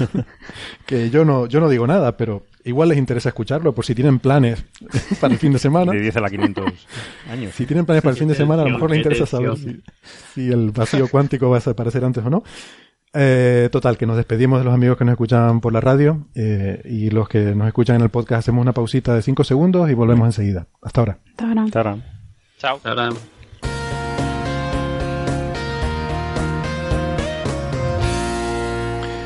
Bueno, eh, gracias por seguir ahí. Estamos de vuelta. Nos ha quedado bien, ¿no? El suspense para intentar invitar a la gente a que a nos propósito, la verdad. Es un cliffhanger, ¿no? Es, como, si fuera una la serie, de, fin de temporada. Nos ha faltado tener publicidad en medio. Tenemos que meter publicidad. Por eso, por eso. Eso es lo que te iba a decir. Digo, falta la publicidad. No, ahora Cuando de tengamos juguetes. patrocinadores, de juguetes. metemos publicidad. De juguetes, sí. es la época. O bueno, venga, vamos al vacío cuántico. venga. Pero antes, yo creo que antes de seguir, porque yo mm, me pierdo un poco, eh, en el símil este, el símil se entiende, pero digamos, ¿qué significa eso en la realidad? Porque, a ver, el, el vacío para mí ya es el estado de mínima energía, ¿no? Entonces, ¿qué significa Ah, eso que te lo explique Eh, Alberto, porque eso ya en teoría cuántica de campos ya el vacío no está vacío, está lleno de campos cuánticos. Con No, no, sí, claro, claro. y- Pero y en principio es el estado de mínima energía o no, o tampoco. Eh, es que Eh, ese es el tema, pensamos que no. La, la de- la definición del vacío, eh, que es más sencilla que eso, es el estado sin partículas. El estado en el que los campos no tienen excitación de partículas, Vale. eso se llama vacío. Entonces, claro, lo que es el vacío depende de tu definición de partícula, que eso es una cosa graciosa de, de teoría cuántica de campos. Entonces, tú puedes tener varios vacíos diferentes si tienes varias definiciones de partícula diferentes. Eh, pasar de un vacío a otro lo que requiere es cambiar la definición de partícula de alguna manera. Eh, es decir, tú tienes todas tus partículas construidas sobre un cierto vacío, sobre un cierto estado sin partículas, tú vas construyendo partículas sobre eso. Si pasas a otro vacío, quiere decir que todas esas partículas ya no son partículas, son combinaciones de las nuevas partículas del nuevo vacío, entonces se te van a desintegrar todas las partículas que tienes a partículas nuevas que vivirán sobre el otro vacío. Y una cosa curiosa que tiene teoría cuántica de campos es que tú no necesitas cambiar los campos para eso. Que una misma No. combinación de campos puede tener varios vacíos diferentes, incluso a varias energías diferentes. Y eso es lo que te permite que suceda este fenómeno del que vamos a hablar ahora de desintegración del vacío. No sé si con esto lo entiendes un poco mejor o he terminado bueno, de marear menos, la sí. cosa. No, lo que, claro, yo es que en este tema no, no controlo demasiado, ¿no? Yo lo que había oído del vacío era que justamente, de hecho, era inestable, ¿no? Y que por eso está aquí el universo, entendía yo. Que el universo de alguna manera apareció en algún tipo de inestabilidad o algo así del vacío. Por eso no, no entiendo, o sea, es que yo lo que quiero es que me expliques qué significa esto de que se vaya a destruir el universo porque la bolita se vaya a caer al suelo. Eso es lo que no, no acabo de pillar.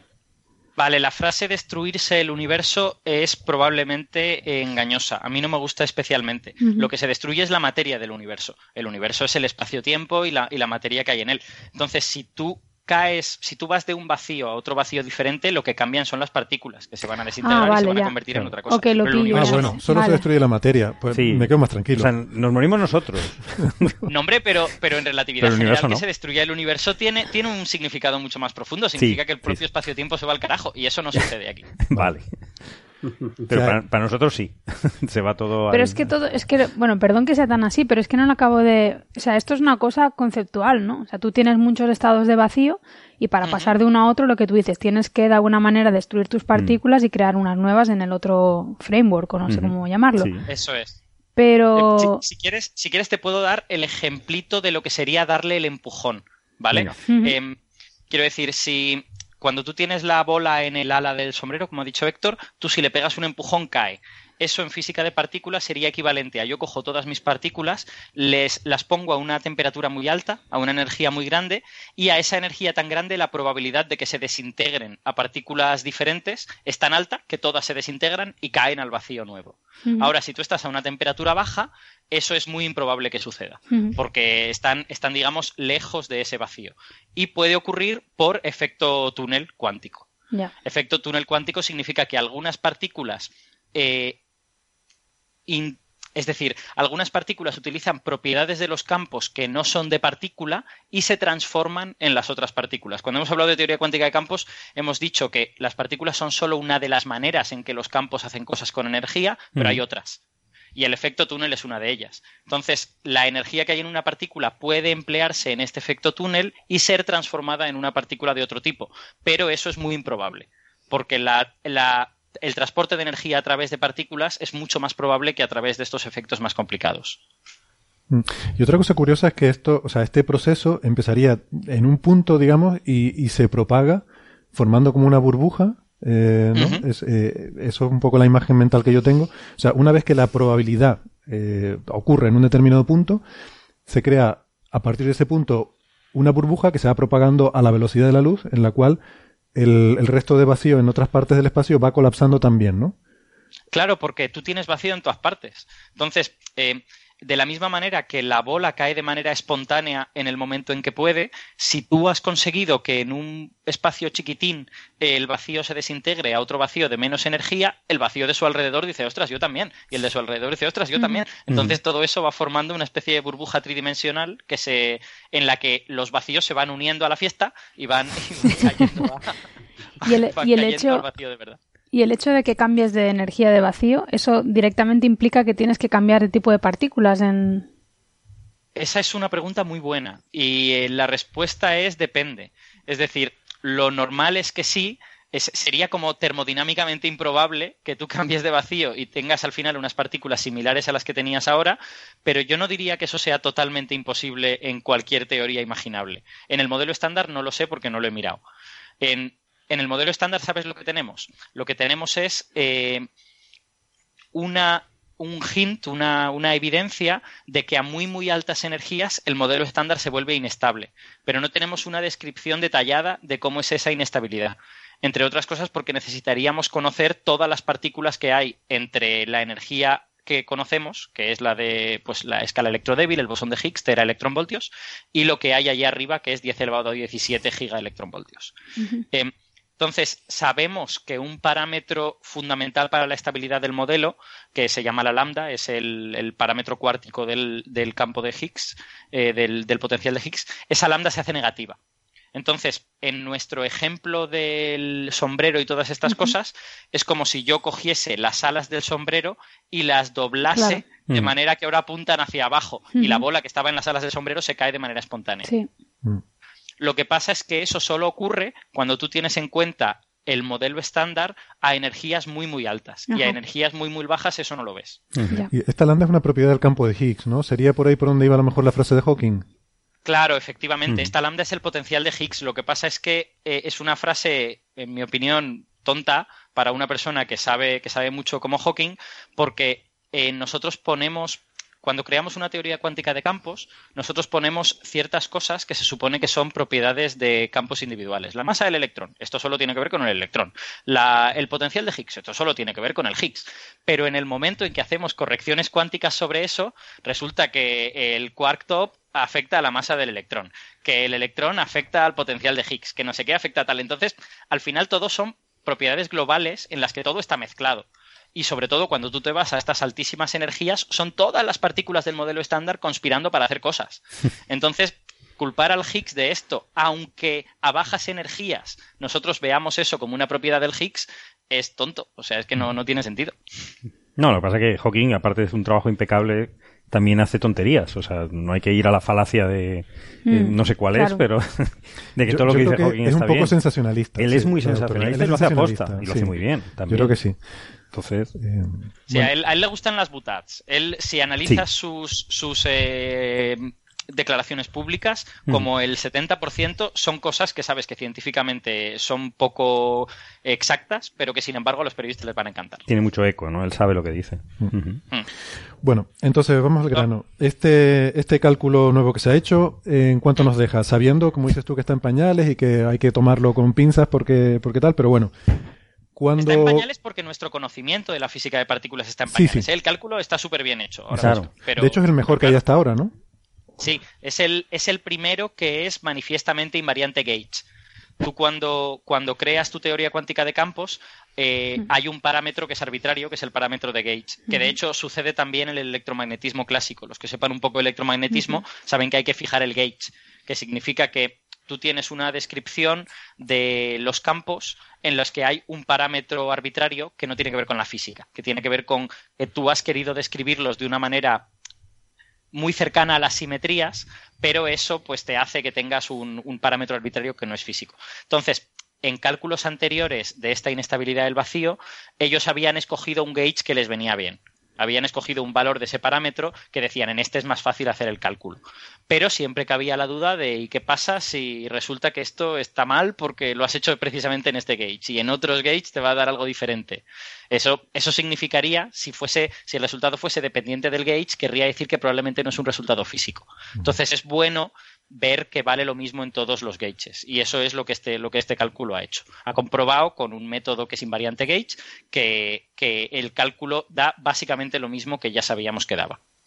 Muy bien. Que es que la, que la probabilidad de que el vacío del modelo estándar se desintegre. Espera, espera, pongo el redoble, redoble de tambor. Está, es que es una barbaridad, está entre 10 elevado a menos 300 y 10 elevado a menos mil y pico eh, por gigaparsec cúbico, que es más o menos el volumen del universo, por gigaaño a la menos uno, eh, por gigaaño. O sea, esto lo que quiere decir es que la probabilidad de que en mil millones de años alguna zona de un volumen similar al universo observable se desintegre el vacío mm. está entre 10 elevado a menos 300 y 10 elevado a menos mil y pico. O sea, chiquitísimo en cualquier caso. Es, la barra de error más brutal que he visto en la vida. Una barra de error de 10 a la 600 y pico.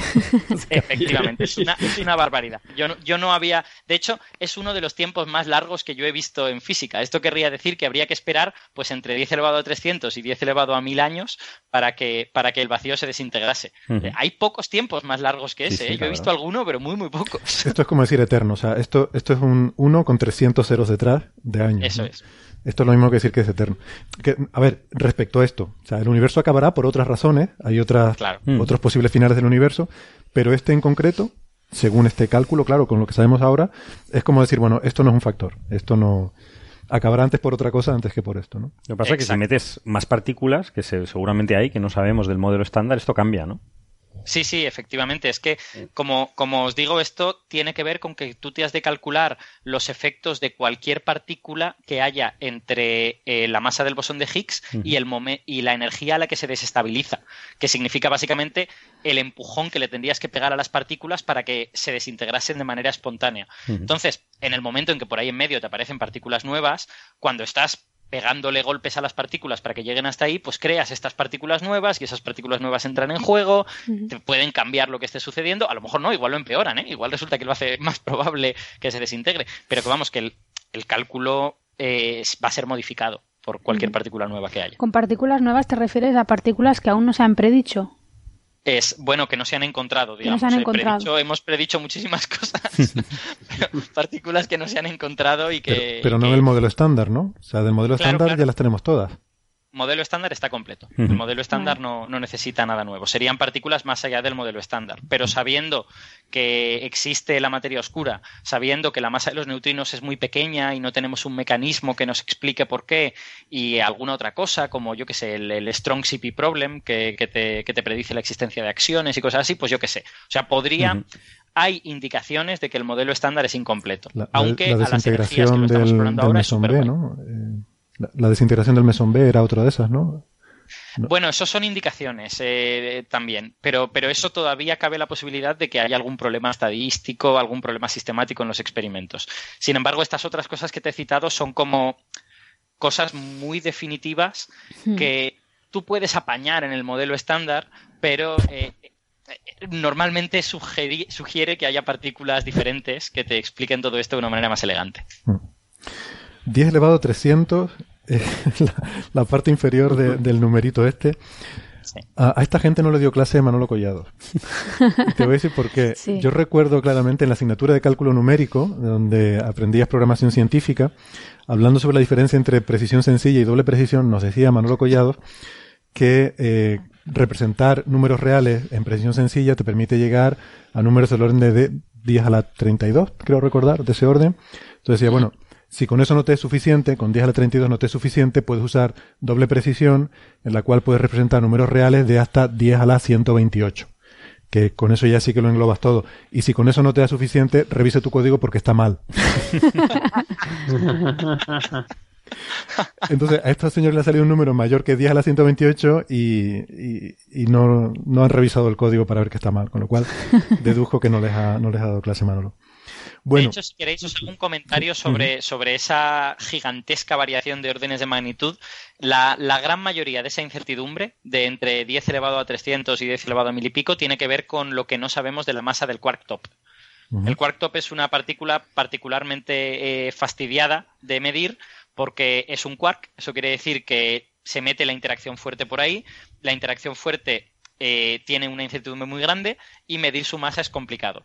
Y además es complicado por otras razones, porque bueno, los quarks habitualmente forman mesones, pero el quark top no, porque no le da tiempo, se desintegra antes, en fin, hay una serie de cosas que hacen que el quark top sea un infierno.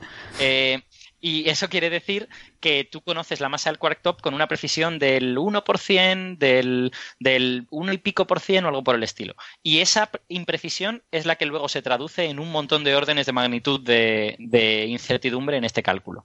De hecho, eh, la, la, la, ahora mismo la masa del quark top la tenemos en 173. A ver, dejadme que mire cuánto han cogido. 173,1 en el, en el artículo. Eh, pero si la bajásemos, si, si lo medimos mejor, las barras de error son del orden de 1,1 ahora mismo. Si la bajásemos hasta 171, estaríamos casi casi en un modelo estándar estable. Fijaos cómo está el tema. O sea, el, el, modelo estándar es compatible con la estabilidad total y completa si la masa del top es más pequeña de lo que pensamos que es. Muy bien.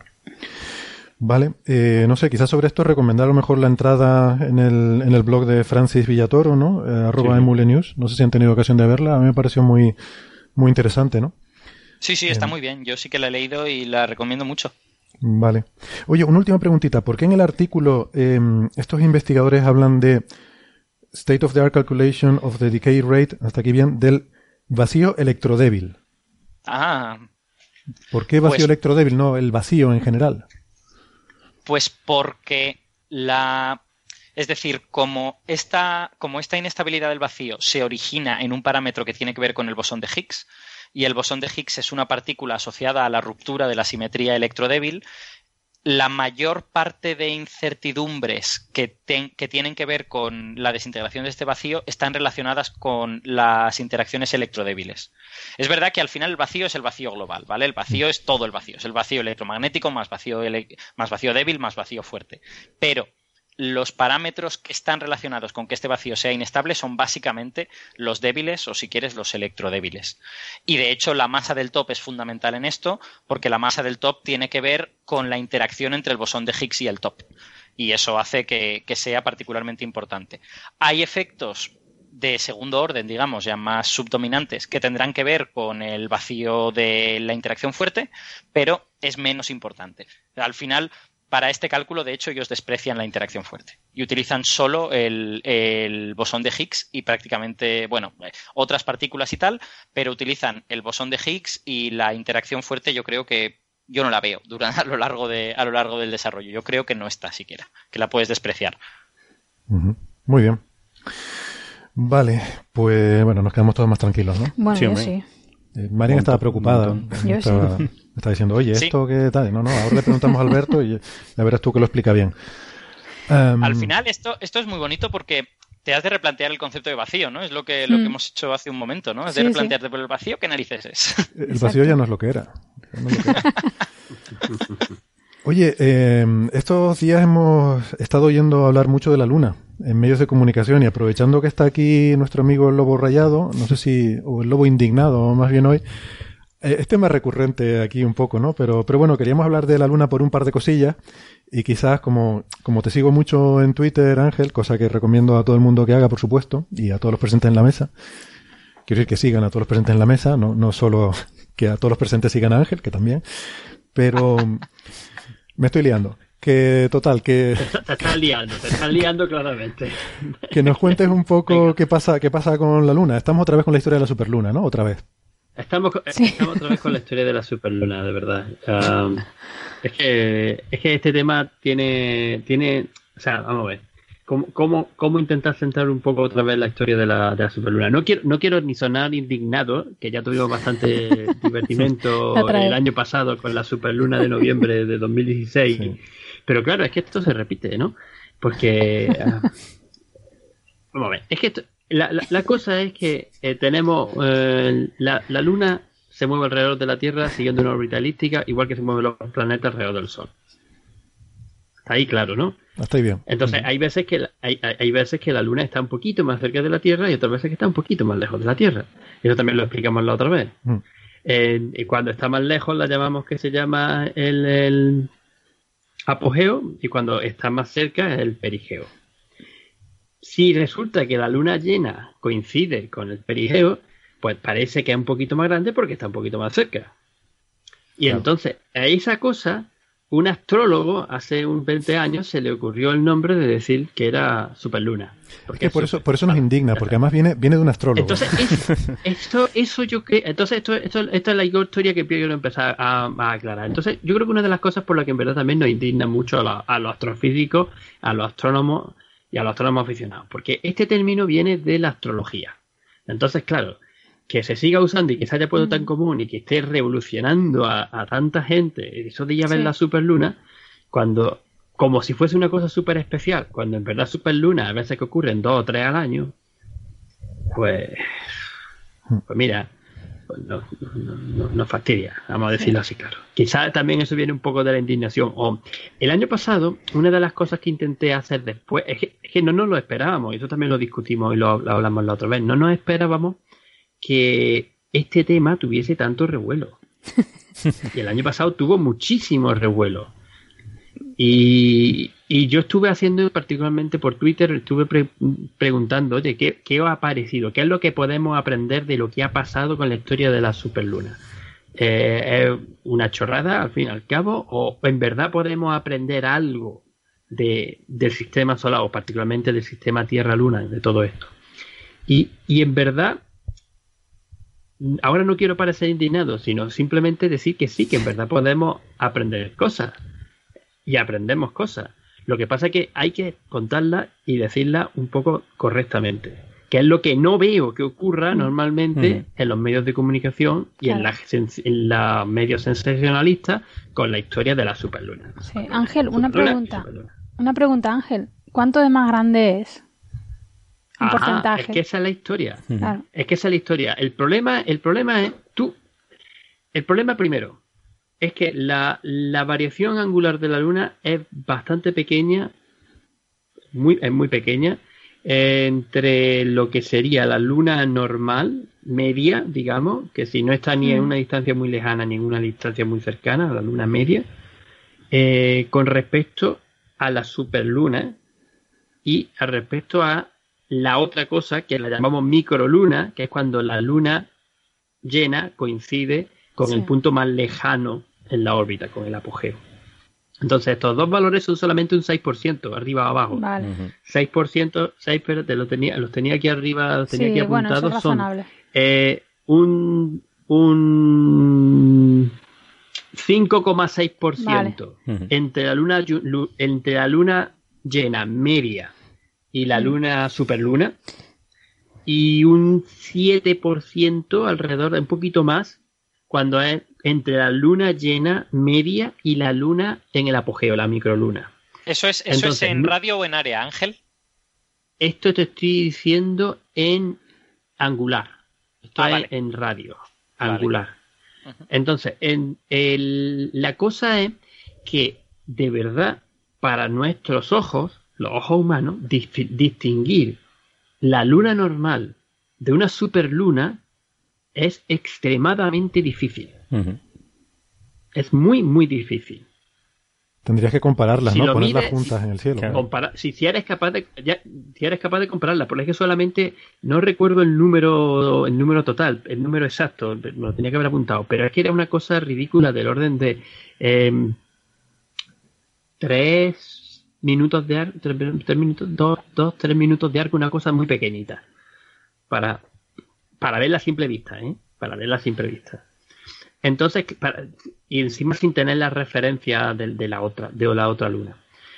Y claro, em, se sigue dándole el bombo a la superluna y se sigue estando ahí.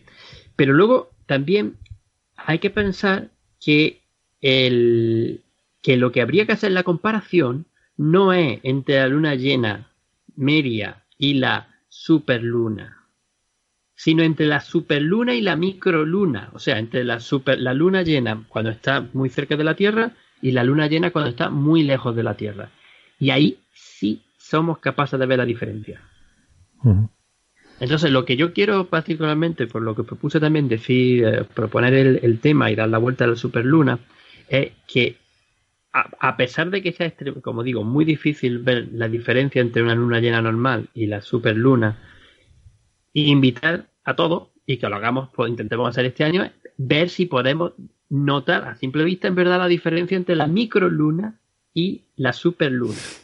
Porque hay, hay astrónomos, hay astrónomos aficionados, y con esto he tenido bastante, he tenido unas varias discusiones en, en Twitter en la última semana, que vamos, están, que dicen que sí, que ellos lo ven perfectamente, saben distinguir la superluna de la microluna.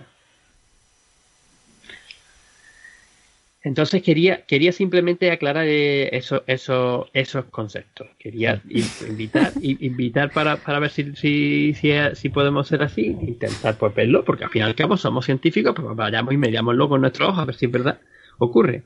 Y lo otro yo, Ángel, yo tenía, tengo un amigo que dice que ve los satélites galileanos de Júpiter a simple vista. O sea, gente pató ahí.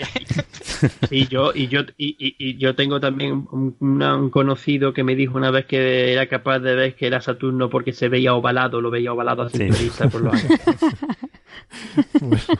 Deberían pero dejar de tomar no, ciertas tú- cosas. los que- porque- con, lo- con los que he estado hablando son buenos astrónomos aficionados, ¿eh? Sí, sí, son sí. buenos astrónomos aficionados. Después os, lo, os paso. Bueno, de hecho, uno de ellos es profesional. Es profesional que luego de- dejó la profesión. O sea, eh, se dedica ahora sobre todo a cosas de. Trabaja en, en, en- en- relacionado con, lo, con la BBC en, informa- en información científica, en parte de astronomía, en parte de astrónomo aficionado. Pues Pero yo, él fue astrofísico antes. yo lo que pienso es que el ojo está muy bien entrenado a ver cosas relativas, pero si tú ves una luna un día, mm, yo creo que eres incapaz, por muy astrónomo aficionado con mucha experiencia, que tengas en decir que eso es una superluna o una microluna. En Eso cambio, sí que que es verdad que si te ponen una al lado de la otra, por- posiblemente alguien con el ojo entrenado como un, como un astrónomo aficionado la vería la diferencia, incluso de la luna media a la, a la superluna. Pero, pero de todas así, formas- De la sin luna- referencia, De la luna fíjense, media a la superluna fíjense que el debate que estamos teniendo es si se puede distinguir o no. Si puede distinguir. Si se puede distinguir o no. Sí. O sea, ya no estamos hablando que se llama super. Se llama- o sea, yo, mi, Ah. mi problema es, Es ad- que- admitamos que haya es gente, Esa, esa es la historia. Admitamos que haya gente historia, que ¿no? la puede distinguir, ¿vale?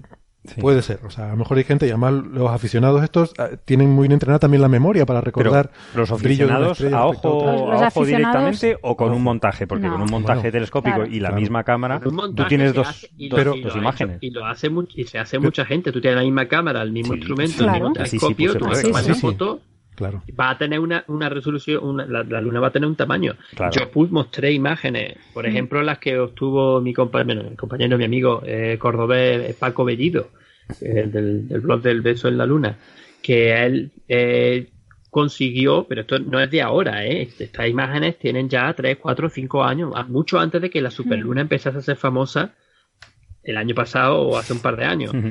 Em, que simplemente una curiosidad más, es lo que puede, lo que de verdad, es lo que ellos, em, esta gente va diciendo, ¿no? Que es lo que se puede extraer de esto, de este tipo de observaciones, que si en verdad prestas atención, te puedes dar cuenta que, oye, efectivamente, la luna es un poquito, a veces un poquito más grande, a veces un poquito más pequeña, porque se mueve en una órbita elíptica alrededor de la Tierra. Mm. Sí, sí, pero sí, eso, insisto, y seguramente que a lo mejor puede haber alguien que la pueda distinguir, ¿no? Pero yo creo que el problema que tenemos aquí es la, la sensación que genera en la población el hablar de súper, ¿no? Y yo siempre me he quejado de eso, porque si una cosa que es un 10% más grande es súper, eh, pues, pues entonces, ¿sabes? Una persona un poco alta sería Superman. bueno, pero es que en brillo yo creo que es un Eso, 30%, ¿no? Se supone que es un 30% más brillante. Eso ya Porque es... el área va con el Ah, cuadrado de... No, pero eh, otra vez, ese 30% es entre la microluna y la superluna. superluna. Los números que muchas veces dan en la televisión Bueno, de se la lo dio superluna Alfred, ¿eh? con respecto a siempre son con respecto a la microluna, no con, respecto, a la luna media. Pero insisto, un, 30% más grande tampoco es súper. no, eso no lo hace súper. Es que hasta me hizo gracia porque Neil, Neil, deGrasse Tyson sacó un tweet también el otro día diciendo pues, justamente eso que yo decía, pero con más, con más, gracia. Sí, decía, dice, llamarlo superluna es una, es una falta de respeto a todas las otras cosas que llamamos super, como supernova, Superman o Super Mario Bros. No, pero bueno, yo no sé, eso es lo que bueno, es más grande. dónde pongas tú la definición. Yo pienso que habría que llamarla la luna un poco más grande. Que la definición la pose un astrólogo. ¿Qué puede esperar de un astrólogo? Bueno, o sea, tú, no sé, cuando algo es, no sé, algo un poco más grande, yo siempre digo, joder, es súper grande, ¿no? grande. pues lo mismo.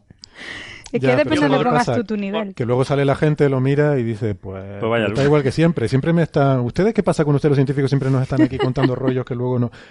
De verdad, o sea, a mí me dicen eso la gente. Si yo veo cosas en las noticias y luego veo. Otra cosa es el efecto horizonte. Que no sé qué pasa. Es, diferente. A la gente le dice que va a haber una superluna y salen a verla, pues claro, al principio de la noche, cuando, empieza a salir. Y, la ven enorme. Oh, ¡Qué grande, qué, grande, la luna! Es, verdad, es que la luna siempre se ve grande cuando está en el horizonte y es un efecto visual. ¿eh? no es real, es un efecto. Eh, es una ilusión óptica. Mm.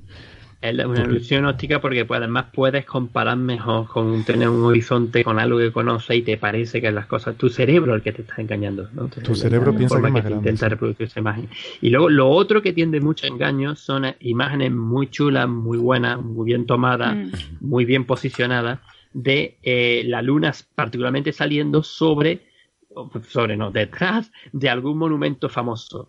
Por ejemplo, estuve eh, charlando el otro día con un, no recuerdo el nombre del, fotógrafo, un fotógrafo sevillano que había conseguido una foto muy chula de la luna, superluna, saliendo detrás de la Giralda de Sevilla. Y se ve, claro, una pedazo luna enorme. Claro, entonces tú eso lo muestras, lo muestra a gente que no, no tienen, eh, no, no saben, no, o sea, no saben, que, que, que no, tienen, no tienen un conocimiento de fotografía o no tienen, eh, eh, se creen que una foto que tanto como con el móvil, digámoslo así, y cuando no se dan cuenta es que, está usando no solamente una lente de 300 milímetros, o sea, ya era casi medio telescopio, sino un duplicador de focal para mm. conseguir esa foto, para conseguir el efecto de que la luna parezca más grande, porque verdad estaba bastante más lejos. Claro. Entonces, claro, eso también lleva a confusión. O sea, que es como si la un objetivo, el objetivo de 600. Mm. Mm. La, cosa, la cosa es que la luna angularmente siempre es igual de grande, pero si tú te alejas mucho de la giralda, la giralda puedes hacerla muy pequeña. Entonces, claro. de según donde te coloques, puedes hacer esa foto con una giralda gigante y la luna minimísimamente pequeña, o con una giralda muy pequeña y la luna gigante. Todo depende de que tengas la, lente para hacer esa foto. La foto de Daniel López, eh, espectacular, desde Gran Canaria, que se ve el roque nublo eh, a través del mar, el Teide y la luna poniéndose detrás del Teide, es impresionante y saca ahí dos de los grandes monumentos nacionales de Canarias, ¿no? En dos islas diferentes y tal. Claro, tú ves esa foto y dices, wow, la luna es del tamaño de la mitad del Teide. Nosotros aquí la vemos mucho más pequeña que el Teide. Pero claro, si estás muy lejos, está en la isla de Gran Canaria, entonces lo que dice Alberto, el Teide también es pequeño, la luna siempre tiene el mismo tamaño angular, entonces al ampliar mucho con un teleobjetivo, lo que hace es que un Teide pequeño y una luna pequeña, parece que la luna es el tamaño del Teide. Mm. Cuando tú desde más cerca estás acostumbrado a ver un Teide mucho más grande que la luna, ¿no? Entonces, eso puede ser un poco confuso. O sea, da lugar a fotos preciosas, pero hay que entenderlas un poco. La foto de Daniela es bastante espectacular y me encantó y la verdad teniendo, está teniendo un montón de repercusión y esta de visibilidad en medios sociales, en la televisión, el reportaje que hicieron en Antena 3, que también salía nuestro compañero eh, Alfred Rosenberg. Pero claro, yo cuando la primera vez que la vi, lo primero que me impactó fue ver el Teide tan grande. vale, espérate, el Teide la luna, sí, dale. Pero sobre todo me impactó el Teide por haber visto el Teide desde, desde, esa zona, desde el Roque Nublo, desde, desde la cumbre de Gran Canaria, y oye, pues tampoco, o sea, chiquitito, está ahí distancia. O sea que yo creo, yo creo podemos podemos resumir todo este asunto en un titular que es La superluna es la partícula de Dios de la astronomía, ¿no? Sí, ahí está. Qué bueno, la partícula de Dios. Exactamente. Está, está, muy de moda ahora. Bueno, pues vamos a seguir hablando un poquito de la Luna, pero, pero cambiando un poco de tema, ¿no? Em, porque em, hemos estado haciendo un experimento estos ah. días con la ayuda de los oyentes, gracias por su colaboración en redes sociales. Lo llamamos el experimento Luna, luego les explico por qué. Y realmente estamos intentando ayudar a una amiga.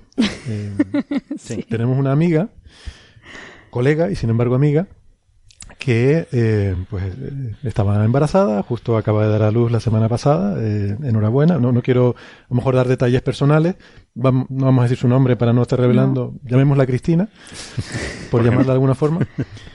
Y Cristina acaba de, da- de- de dar a luz, es- estamos muy, muy contentos, una, una niña preciosa y, y todo muy bien. Pero Cristina tiene un pequeño problema, ¿no? Que es que ella es científica, eh, su esposo es un cientófilo eh, también eh, notable, y claro, ellos están en un entorno familiar en el que existen ciertas creencias como el hecho de que la fase de la luna influye en los nacimientos, que en luna llena eh, Sí. es más probable, entonces le han estado eh, comiendo el tarro con que ya verás tú que tu niña va a nacer cuando sea la luna llena Pues nació en Superluna. con la mala suerte de que, claro, Cristina salía de cuenta más o menos Sí, luna llena en. Superluna. Con la mala suerte, claro, ella estaba preocupada. Dice, es que ya verás tú que voy a tener la mala suerte que... Bueno, pues efectivamente. Efectivamente. Efectivamente pasó lo que tenía que pasar. La ley de Murphy se aplica. y el bebé de Cristina nace en, en luna llena. Entonces, eh, empezó a decir María, bueno, ¿y yo cuándo nací? Pues mira, yo nací tal, se puso a mirar y no nació en luna llena. Y empezó a preguntarnos aquí, oye, ¿ustedes cuándo nacieron? María se busca una página web donde pones una fecha de nacimiento y te dice el, el porcentaje de iluminación de la luna. Y entonces pues fue ahí haciendo un poquito, ¿no? Eh, De lo que llamamos evidencia anecdótica de la gente más o menos del grupo para comprobar que no, que no nacíamos en luna llena. Y entonces pensamos, bueno, ¿por qué no extendemos esto a hacer un estudio serio? eh, con validez estadística, ¿no? Y así de paso también ilustramos estas cosas que pasan en el, en el LHC, de que se detecta un exceso, pero luego acumulas más datos y ves que el exceso desaparece y tal, ¿no? Entonces podemos imaginar este experimento como que hemos detectado un exceso de nacimientos en luna llena, porque Cristina dio luz en luna llena, y queremos acumular más datos a ver si esa señal es real o es una fluctuación estadística. Entonces, para eso pedimos a nuestros oyentes que pusieran, por favor, su fecha de nacimiento en un, formulario, bueno, en un Google Doc. Eh, algunos oyentes se, enfadaban y decían, pero ¿por qué no usan ustedes un formulario? Y dije, bueno, porque esto lo puse en cinco segundos en Google Doc y no cuesta nada y funciona bien. ¿Qué problema hay? Bueno, pues ahí en un momentito de prisa y corriendo pusimos un Google Doc, la gente empezó a poner su fecha de nacimiento, la de sus hijos, la de quien quisieran. Y entonces eh, hicimos un programita de Python, cogimos la herramienta que había encontrado Marian para calcular el, la fase de la luna correspondiente a esa fecha de nacimiento. Aprovechando que no está Francis y utilizasteis un programa de Python. Esto tiene Claro, claro, claro. Esto es importante. Efectivamente, o sea, Yo utilizamos, no digo nada. utilizamos un Google Doc, Sí. utilizamos un Google Doc y un programa de Python. Entonces con esto sacamos, eh, por cierto, debo decir que conseguimos cerca de mil fechas, Sí, una pasada. eh, Mm, mil fechas, pasada. 970 y algo. También con cuatro ya habíamos sacado nuestra conclusión, ¿eh? Sí, pero pero bueno, bueno, para pero- reafirmarnos. pero por darle validez estadística, ¿no? Eh, no, pues tenemos tratamiento de errores y todo. Entonces, eh, pero vamos, que, que eso, que muchas gracias, la verdad, que, que un montón de, de gente ahí, además en nada, en dos días. Eh, de hecho, yo pensé que se iba a colapsar el doc, porque al poquito de ponerlo en Twitter, yo vi aquello, se empezó a llenar el doc de gente ahí editando. Digo, Dios mío, me dio un poco de vértigo. Pues bueno, hicimos el calculito, ¿no? Entonces, eh, debo reconocer que al principio me asusté un poco. Les digo por qué. Eh, con esta herramienta lo que sacábamos es para cada fecha el porcentaje de iluminación de la luna. ¿Vale? Y entonces lo primero que hice fue un histograma de, para los diferentes, eh, o sea, haciendo bins de- del 10%, ¿no? Eh, ¿Cuánta gente ha nacido entre 0 y 10%? ¿Cuánta ha nacido entre 10 y 20? ¿Cuánta entre 20 y 30? Ta, ta, ta, ta, y así hasta 90 y 100. Pues resulta que salían claramente dos picos en luna nueva y luna llena. Y al principio pensé, bueno, esto debe ser porque hay pocos datos, pero según iba llegando más y más y más datos, aparecía un pico en luna llena y otro en luna nueva. O sea, había mucha más gente que nacía entre 0 y 10% de iluminación y entre 90 y 100% de iluminación. Y al principio me quedé, ¿en? ¿Y esto? Porque hay que decir que esto, estos estudios ya están hechos. Quiero decir que nos dio por Bueno, hay artículos, hay artículos Sí, que sí. decidimos ignorarlos. Hay artículos desde los años 70 sobre hospitales, en estudios en hospitales donde eh, Pero no tiene tanta gracia y tal. leer el artículo ya. Claro, nosotros queríamos serlo nosotros porque somos científicos soberbios, ¿no? Y no nos fiamos de, de esos científicos que nos engañan y tal. Entonces lo quisimos hacer nosotros. Y claro, al principio me quedé muy sorprendido con esto, hasta que luego caí en que hay otro efecto que hay que tener en cuenta, que es que esos bins del 10% no duran el mismo número de días. Claro. La, la luna no pasa linealmente por todas las iluminaciones, sino que tiene forma de seno. O sea, Claro. Mm. está en cero, luego sube, llega hasta el 100%, ¿no? En forma, insisto, como un seno, en 100% llega al máximo y empieza a bajar, ¿no? Entonces, si tú calculas cuántos días pasa la luna en cada uno de esos bins de, de 10%, resulta que en luna llena y en luna nueva pasa más días. O sea, entre el 0 y 10% de iluminación hay más días que entre Que eso 40 y 50%. Explica un poquito el origen del mito en sí. Eso explica un poco Es el decir, origen del que mito. la gente tiende a pensar que está en luna llena porque pasa más tiempo en estar cerca de luna llena y el ojo humano no distingue luna llena de casi luna llena. Sí. Entonces, luna nueva es muy fácil de distinguir cuando no hay luna, pero luna llena te cuesta más. Con Te lo cual, si más. nace alguien en esa época, anda, luna llena. Y Hay no es- más días. Y no es luna llena. Sí, Hay más días en los que parece que está luna llena. Eh, entonces Hombre, era- de alguna, de alguna manera el mito es cierto, entre comillas, ¿no? Que hay O sea, un mito, sí. Lo que pasa es que no es por lo que la gente piensa, pero... Sí, o sea, hay dos cosas. Primero, el, este efecto del número de días sería igual para luna llena y luna nueva. ¿Vale? Sí, Tanto luna llena como no luna habla nueva de luna pasan más tiempo. El mito no habla de luna nueva. Y ahí es- entra el efecto que dice Carlos, que es más fácil mm, identificar luna llena que luna... O sea, al revés, luna nueva, en cuanto hay un poquito de luna, ya dices, ah, no era nueva. Ya descartas ese, ese evento. Pero si a la luna llena le falta un poquito, tú sigues pensando que es luna llena. ¿Vale? Bueno, total, cuando tú corriges todo eso, eh, entonces, mm, por ejemplo, la forma más sencilla es, vamos a dividirlo en cuatro fases, ¿vale? Cuatro fases que, que comprenden el mismo número de días. Una que sea eh, del 0 al 14,5%, eh, eso me lo calculé para que estuviera bien, bien proporcionado. Ah, vale. Del 0 al 14,5% pasa el, eh, la cuarta parte de los días. Luego del 14,5% hasta el 50% pasa otro cuarto de los días. Luego desde el 50 hasta el 86 y luego el 86 al 100. Entonces cuando repartes toda la gente en esos cuatro bins, clavas el 25% en cada uno de Claro. ellos.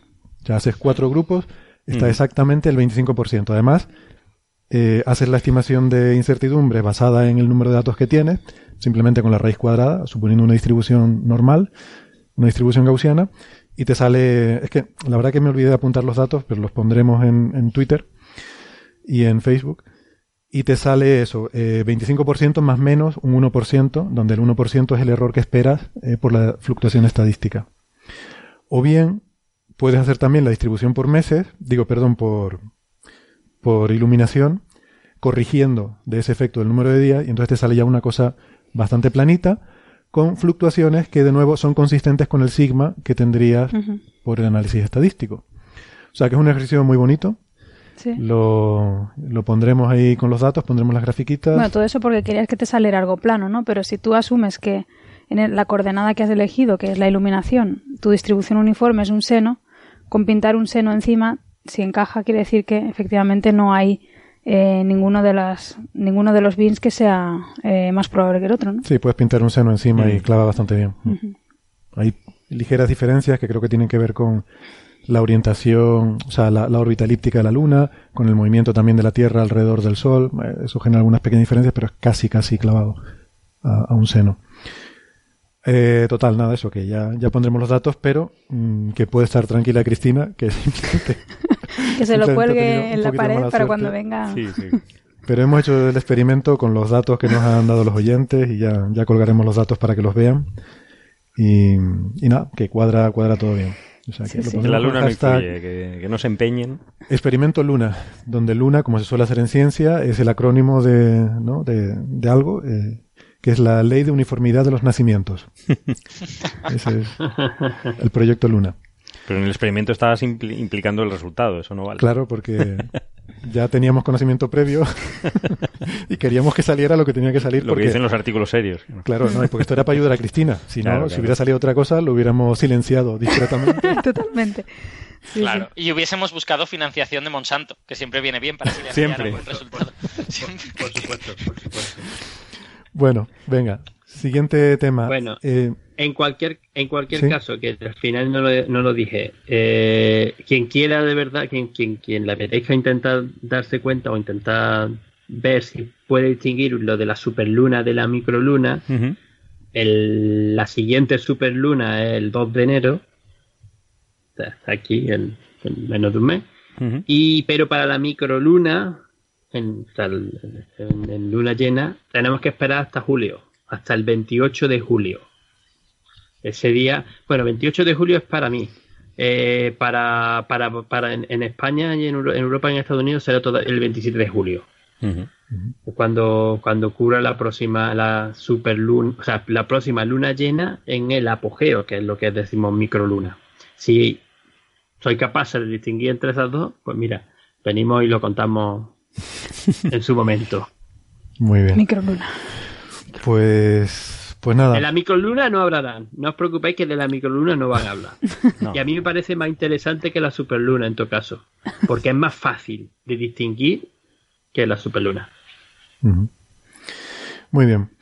Pues, pues venga, vamos ya, si quieren, con el, el, último de los temas así científicos que tenemos para hoy, que es un tema que a mí me gusta mucho, porque tiene que ver con uno de, los, de esos principios fascinantes de la física, que es el principio de equivalencia, y tiene que ver con una nueva medida que se ha hecho, que se está haciendo eh, desde satélite. El, principio de equivalencia se ha, medido desde hace mucho tiempo. Y, ahora explicaremos un poquito lo que es, pero hay un satélite francés que se lanzó el año pasado y que está empezando ya a, publicarse algunos de los, de los datos, ¿no? Em, y ya ha conseguido mejor precisión de cualquiera que se haya conseguido hasta ahora. El principio de equivalencia, eh, bueno, primero, un principio. ¿Qué es un principio? Es, un principio es algo que asumimos eh, en ciencia, que asumimos que es verdad. Puede ser porque mm, filosóficamente parece que debe ser así, o bien porque mm, tenemos eh, evidencia del día a día que nos, nos dice que eso tiene que ser de esa forma, ¿no? En este caso se cumplen un poco los dos requisitos. El principio de equivalencia está justificado desde por cuestiones metafísicas hasta por experiencia cotidiana. Y, además históricamente es muy importante porque fue uno de los principios básicos que, en los que se funda la relatividad general. Cuando Einstein de la relatividad especial decía, bueno, ¿y ahora cómo puedo generalizar esto a, un, contexto en el que pueda haber aceleraciones, eh, curvatura del espacio-tiempo, etcétera? Pues eh, uno de los pilares en los que se apoyó es en este principio. Lo que nos dice el principio de equivalencia, hay diferentes formas de verlo, pero todas son equivalentes. Quizás la más sencilla, es la más clásica, es en términos de fuerzas newtonianas. Eh, sabemos que nos dice la, las leyes de Newton que fuerza es igual a masa por aceleración, es decir, cuando tú empujas algo, si tú aplicas la misma fuerza, un objeto de poca masa lo vas a acelerar mucho y un objeto de mucha masa lo vas a acelerar poco. O sea, la masa es una resistencia a la fuerza que tú ejerces, ¿no? Entonces, eso es una masa que llamamos la masa inercial, pero hay otra forma de definir la masa que es la que ejerce la gravedad. También dice Newton que las cosas, las masas se atraen y esa atracción es proporcional a la masa. Y eso es lo que llamamos la masa gravitatoria. Bueno, pues esos dos numeritos son iguales. La masa inercial y la masa gravitatoria son exactamente iguales. No tendrían por qué serlo. O sea, Newton los llamó masa a los dos y, y resulta que efectivamente son lo mismo. es el mismo numerito. Eso es un enunciado del principio de equivalencia. Y ese es el que midió Galileo cuando hizo el primer experimento de medida del principio de equivalencia, que es dejar caer desde la torre, no sé si fue la torre Pisa, ¿no? es que no fue, eso es un mito. Es un mito, ¿no? El uso plano inclinado. De hecho, el primero es de un Filiponus en el siglo VI. Ah, sí, es, anterior incluso. de Juan de Alejandría. Ah, vale, vale. De la biblioteca. Es decir, él tiraba cosas con diferentes pesos y no había diferencia cuando llegaban. Entonces, hay, hay, mil, hay muchos experimentos del siglo XVI, XVII entonces el experimento es de tiras bolas de diferente composición, de diferente peso y todas caen a la vez. Evidentemente tienen que ser cosas como una bola de madera, una bola de hierro, una pluma no vale porque la pluma con el aire se frena y... Mm. claro, no vale hacerlo en, el aire, hay que hacerlo en el vacío. Pero, exactamente, hay un experimento, no sé si lo han visto, muy bonito. ¿En qué vacío? Súper chulo. Ah, ¿En qué vacío? En un vacío metastable. en el vacío de la luna. No en un falso vacío que te come y te destruye las partículas. si destruye la pluma, se integra por el camino, no sirve, pero... Sobre todo al observador, que fastidia más. Pero hay, un experimento de Brian Cox en la BBC de esto de decir, como tengo presupuesto, voy a hacer lo que me da la gana, ¿no? Y entonces se van a una cámara de vacío enorme, un, cilindro eh, que, yo qué sé, aquello debe medir 10 metros de altura o algo así, que, en el que pueden hacer el vacío con unas bombas ahí tremendas y ahí tiran una bola de hierro y una pluma y lo graban con una cámara de alta velocidad y ven cómo caen al mismo tiempo. Es espectacular. La pluma, la pluma cae a plomo. Pluma a plomo. Fue muy bonito en, en la luna. El, Ah, la Luna el- se hizo. el Apolo 15, Esa- el, esa- astronauta esa, el David Scott 15. se llevó una pluma, que era una carga no autorizada, por cierto, de la NASA, pero se lo pasaron por alto porque no pesaba nada. ¿no? Entonces cogió una pluma que, que se había traído de Strange, porque a ver cómo, cómo él rellena los formularios para llevar una pluma de, de ganso, creo que era. De, fa- de halcón era, Ah. porque algo tenía que ver con la cetrería, ahora no me acuerdo por qué. Cogió la, la pluma de halcón que se había traído Strangis y un martillo que sí tenía para, para hacer sus cosas y Lo los tiró en la superficie. Era muy gracioso ver que caían a la vez. Qué pasada. ¿Y eso está grabado? Eso está grabado en vídeo. Sí, sí, está grabado ahí. ahí El está en 71 YouTube. era. Pues eso no lo podía haber hecho Kubrick en el estudio, salvo que hubiera hecho el vacío en el estudio. Entonces ya, Todo ya, muy ya... ya empieza a ser más que complicado. probablemente Pero- hizo, porque estaba, estaba pagado por los Illuminati. Pero es que los montajes por ordenador ya se hacían, Héctor. Desarrollaron ordenadores suficientemente potentes para... Para hacer eso. No, sí, al, al final las alternativas que acaban siendo más complicadas que ir a la luna, joder. Al Sí, final sí, alguien- lo, lo más Sí, la sencillo es haber alguien empezado el proyecto y dice, mira, ha- haz el cohete. Déjalo. Toma, toma la pasta y haz el cohete. Bueno, y pues eso, esos son los orígenes históricos del principio de equivalencia, ¿no? Pero, pero ¿por qué, no? O sea, hay una cosa ahí que, ¿por qué tendrían que ser iguales esas dos masas, no? No hay una, no hay una razón clara, así obvia, eh, pero bueno, esto quizás es más filosofar que otra cosa. Y luego Einstein lo usó también, como digo, para generalizar la relatividad, eh, quizás más en la formulación que, que tiene más que ver con la relatividad de equivalencia entre campo gravitatorio y aceleración, ¿no? Eso de que si tú estás en un ascensor sin ventanas, tú no puedes distinguir si estás en el espacio acelerando o si estás parado en un campo gravitatorio. Sientes lo mismo. Fíjate tú que a mí me cuesta verlo puesto. ¿Por qué, por qué tendrían que ser diferentes? Ya. Porque, o sea, por ejemplo, o sea, eso, si yo te empujo, tú ejerces presión, o sea, tú es- ejerces fuerza contra mí y lo mismo te atrae la Tierra y eres tú.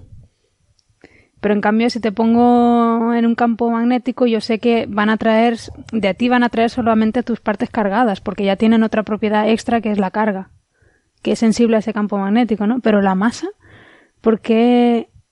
¿Qué es lo que podría diferenciar una masa que fuera inercial de una que fuera gravitatoria? ¿Qué, qué propiedad? Yo es que eso, eso sí que me cuesta de verlo. Claro, yo creo, yo creo que pre- tienes toda la razón. O sea, que si, que si no fuese así, lo que estarías diciendo es que la gravedad no es algo puramente geométrico Mm. y que tiene una carga más allá de la masa, ¿no? Exacto. Que hay, hay, hay alguna otra cosa, sí. Bueno, exactamente. Es que yo creo que en, en la relatividad se entiende mejor, pero desde el punto de vista de Newton, eh, tú pones, por ejemplo, un ejemplo, vamos a pensar en otra fuerza, la eléctrica, por simplificar un poco, ¿no? Una carga eléctrica, eh, fuerza igual a masa por aceleración, es la masa de la partícula la que entra ahí, mientras que la fuerza eléctrica es carga, ¿no? Claro. La fuerza es proporcional a la carga partido por la distancia al cuadrado, entonces ahí son diferentes. O sea, hay una carga eléctrica que es diferente de la masa. En la ecuación de la inercia entra la masa y en la ecuación de la fuerza entra la carga. Mientras que en el caso de la gravedad es como si fuera la misma carga. O sea, la, la carga gravitatoria es la masa. Es la masa. O sea, eso, eso ya es fuerte, no tendría por qué serlo. Claro, O claro. sea, No. El principio de equivalencia nos dice que la carga de la gravedad es la masa. Hombre, si lo ves desde el punto de vista geométrico, igual sí tiene más sentido. Eh, aunque sigue sin. A ver cómo lo digo. Sigue sin ser algo que se deduce de la teoría, sino es un principio. Eh, es más, de- tú desarrollas la teoría partiendo de ese principio, ¿no? Bueno, no lo sé, igual es entrar. La cuestión es que hay medidas, que, que es a lo que vamos. Y eh, hay un satélite francés, ¿verdad, Alberto? Que, que se lanzó el año pasado y que ha, ha mejorado las medidas que hay de esto en un orden de magnitud. Sí, señor, que se llama Microscope, porque yo creo que hay que pronunciarlo a la francesa porque el nombre es francés, ¿no? Muy bien. El nom- el- el- el- a- ahora en esta cosa de las de los acrónimos, creo que esto significa, lo estoy leyendo ahora, microsatellite entraîné compensé pour l'observation du principe d'équivalence. Ay, Muy madre bien. mía. Très bien. No es por nada, pero el nuestro de Luna nos quedó mejor. Sí, era más fácil. Esto significa algo así como microsatélite con arrastre compensado para la observación del principio de equivalencia. Eh, y en este satélite, básicamente, lo que, lo que tienes es que has colocado en órbita dos parejas de cilindros. eh, básicamente, un, o sea, es un cilindro grande con otro cilindro más pequeñito dentro y otra pareja también parecida con un cilindro grande y otro cilindro más pequeñito dentro. La diferencia entre las dos parejas es que las composiciones son diferentes, están hechas con materiales diferentes y creo que con tecnologías diferentes también. Y el objetivo es el siguiente. eh, si los dos caen igual en el campo gravitatorio, estas, estas parejas están dando vueltas alrededor de la Tierra. Por lo tanto, están en caída libre en el campo gravitatorio terrestre. Si los dos caen de manera diferente o con una aceleración diferente, en un momento dado, el cilindro interior alcanzará al cilindro exterior o al revés, o sea, se, llegarán a tocar de alguna manera, porque están cayendo con aceleraciones distintas y en un momento dado uno de los dos tocará al otro. Y todo lo que hace el experimento es comprobar cuánta fuerza tiene que aplicar para mantenerlo siempre a la misma distancia. Tiene ahí toda una, electrónica diseñada para, mediante fuerzas electromagnéticas, mantener los, dos cilindros de cada pareja a la misma distancia. Si uno se acaba acercando al otro porque están cayendo de manera distinta, entonces tú lo notarás, porque tendrás que aplicar una fuerza mayor para mantenerlos a la misma distancia. Y esta es tu manera de medir si están cayendo igual o están cayendo de manera diferente. Y vale, y entonces, eh, eh, por lo que sabemos hasta ahora, están cayendo de manera igual, aunque según se van acumulando datos, según va pasando el tiempo, cada vez se tendrá más precisión en cuánto de igual es esa igualdad, ¿no? Exacto. o sea, al final la manera, la manera en que tú mides eso es eh, te eh, te determina con cuánta precisión lo vas a poder medir. O sea, si tú solo tiras cosas desde lo alto de un edificio, pues al final la precisión va a tener que ver pues con tu cronómetro, con cómo de exactamente puedes decir si han caído a la vez al suelo o no, con cómo de a la misma a la misma altura los puedes dejar o algo por el estilo. Sin embargo, utilizar esta tecnología que tiene que ver con mantenerlos a la misma distancia y estar monitorizando cuánta energía necesitas para que eso suceda, pues te permite llegar a que lo estás midiendo con, un aparato electrónico y puedes llegar a estas precisiones de 10 elevado a menos, a menos 14. Bueno, y esto en el fondo yo creo que cuando tú los tiras de un edificio tardan dos segundos en caer. Eh, esto es una forma de tirar algo, porque estando en órbita está cayendo, pero ya lleva un año cayendo y seguirá cayendo otro año y tienes más precisión en la medida, ¿no? Efectivamente, porque si hay alguna diferencia, igual la ves mucho mejor a largo plazo que la verías en un instante cortito. Mm. Y, además es interesante porque esto, el, parámetro que, eh, digamos, la medición, ¿no? El parámetro que se mide, que uno se llama el parámetro de Utbus, que nos dice cuánto, cuánto diferentes son las masas. En principio sale cero, pero con cuánto margen de errores eh, puede ser la cuestión. Pues este parámetro mm, se, se, ha medido con una presión de 10 a la menos 14. Exacto. Hacer, eh, tenemos una presión de 0,0000, 14 ceros y un 1. Mm. Eh, o sea, que ya es, ya es bastante, bastante increíble.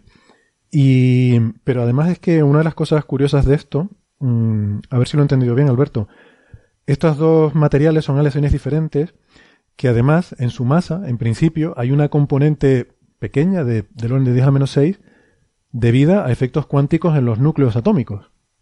Sí, bueno, de, de hecho, la masa es debida a efectos cuánticos en gran medida, ¿no? Porque la, propia masa del protón es en, un porcentaje elevadísimo, pues energía cinética de las partículas que están viajando por ahí dentro. Pero eh, esto, lo, esto lo hemos visto, al menos yo lo he visto en Twitter, gracias a un, físico que se llama Robert McNeese, y que él se hacía el siguiente cálculo así con las manos, pero que es un cálculo súper interesante. Él dice, de la misma manera, o sea, al final la masa es energía. La masa viene de sumar todas las energías de las cosas que están dentro de, ese material. Entonces, hay una parte de la masa del material que tiene que ver con la interacción electromagnética, porque tiene que ver con el enlace químico entre los diversos átomos, con el enlace químico entre núcleos y electrones, y eso aporta una cierta energía a la masa del material y por lo tanto a esta cosa que parece que es la fuente del campo gravitatorio y también la fuente de la inercia.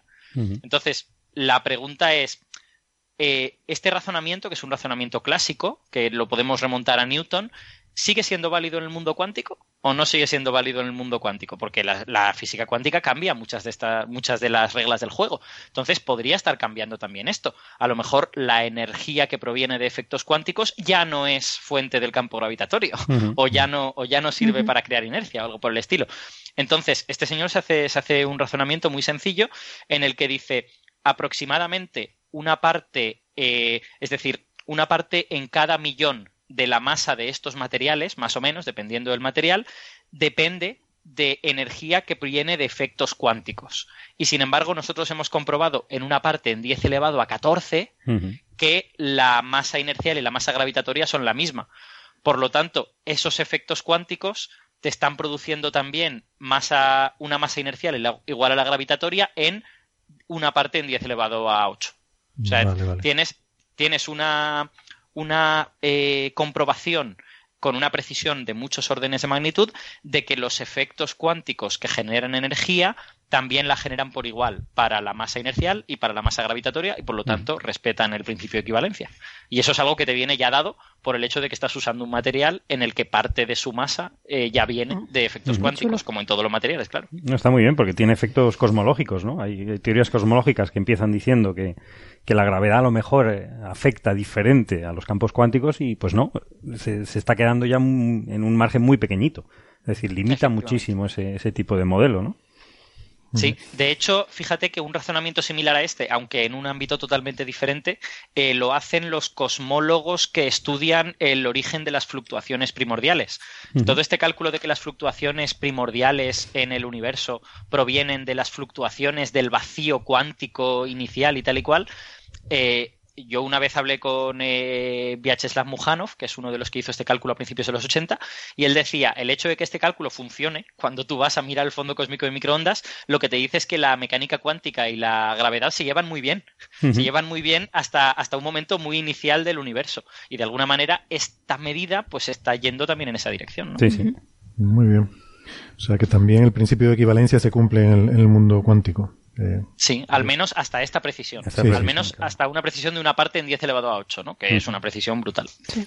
lo que pasa es que es difícil, ya, ya entras en cuestiones de ajuste fino, ¿no? O sea, al plantearte que, que son casi iguales, pero difieren en muy, muy poquito, no sé, también es, es difícil imaginarse por qué podría ser algo así, ¿no? O sea, o son iguales o son diferentes. claro, habrá que ver cuál es tu sensibilidad, ¿no? En todo esto. Sí, sí. Igual eso es compatible con cero.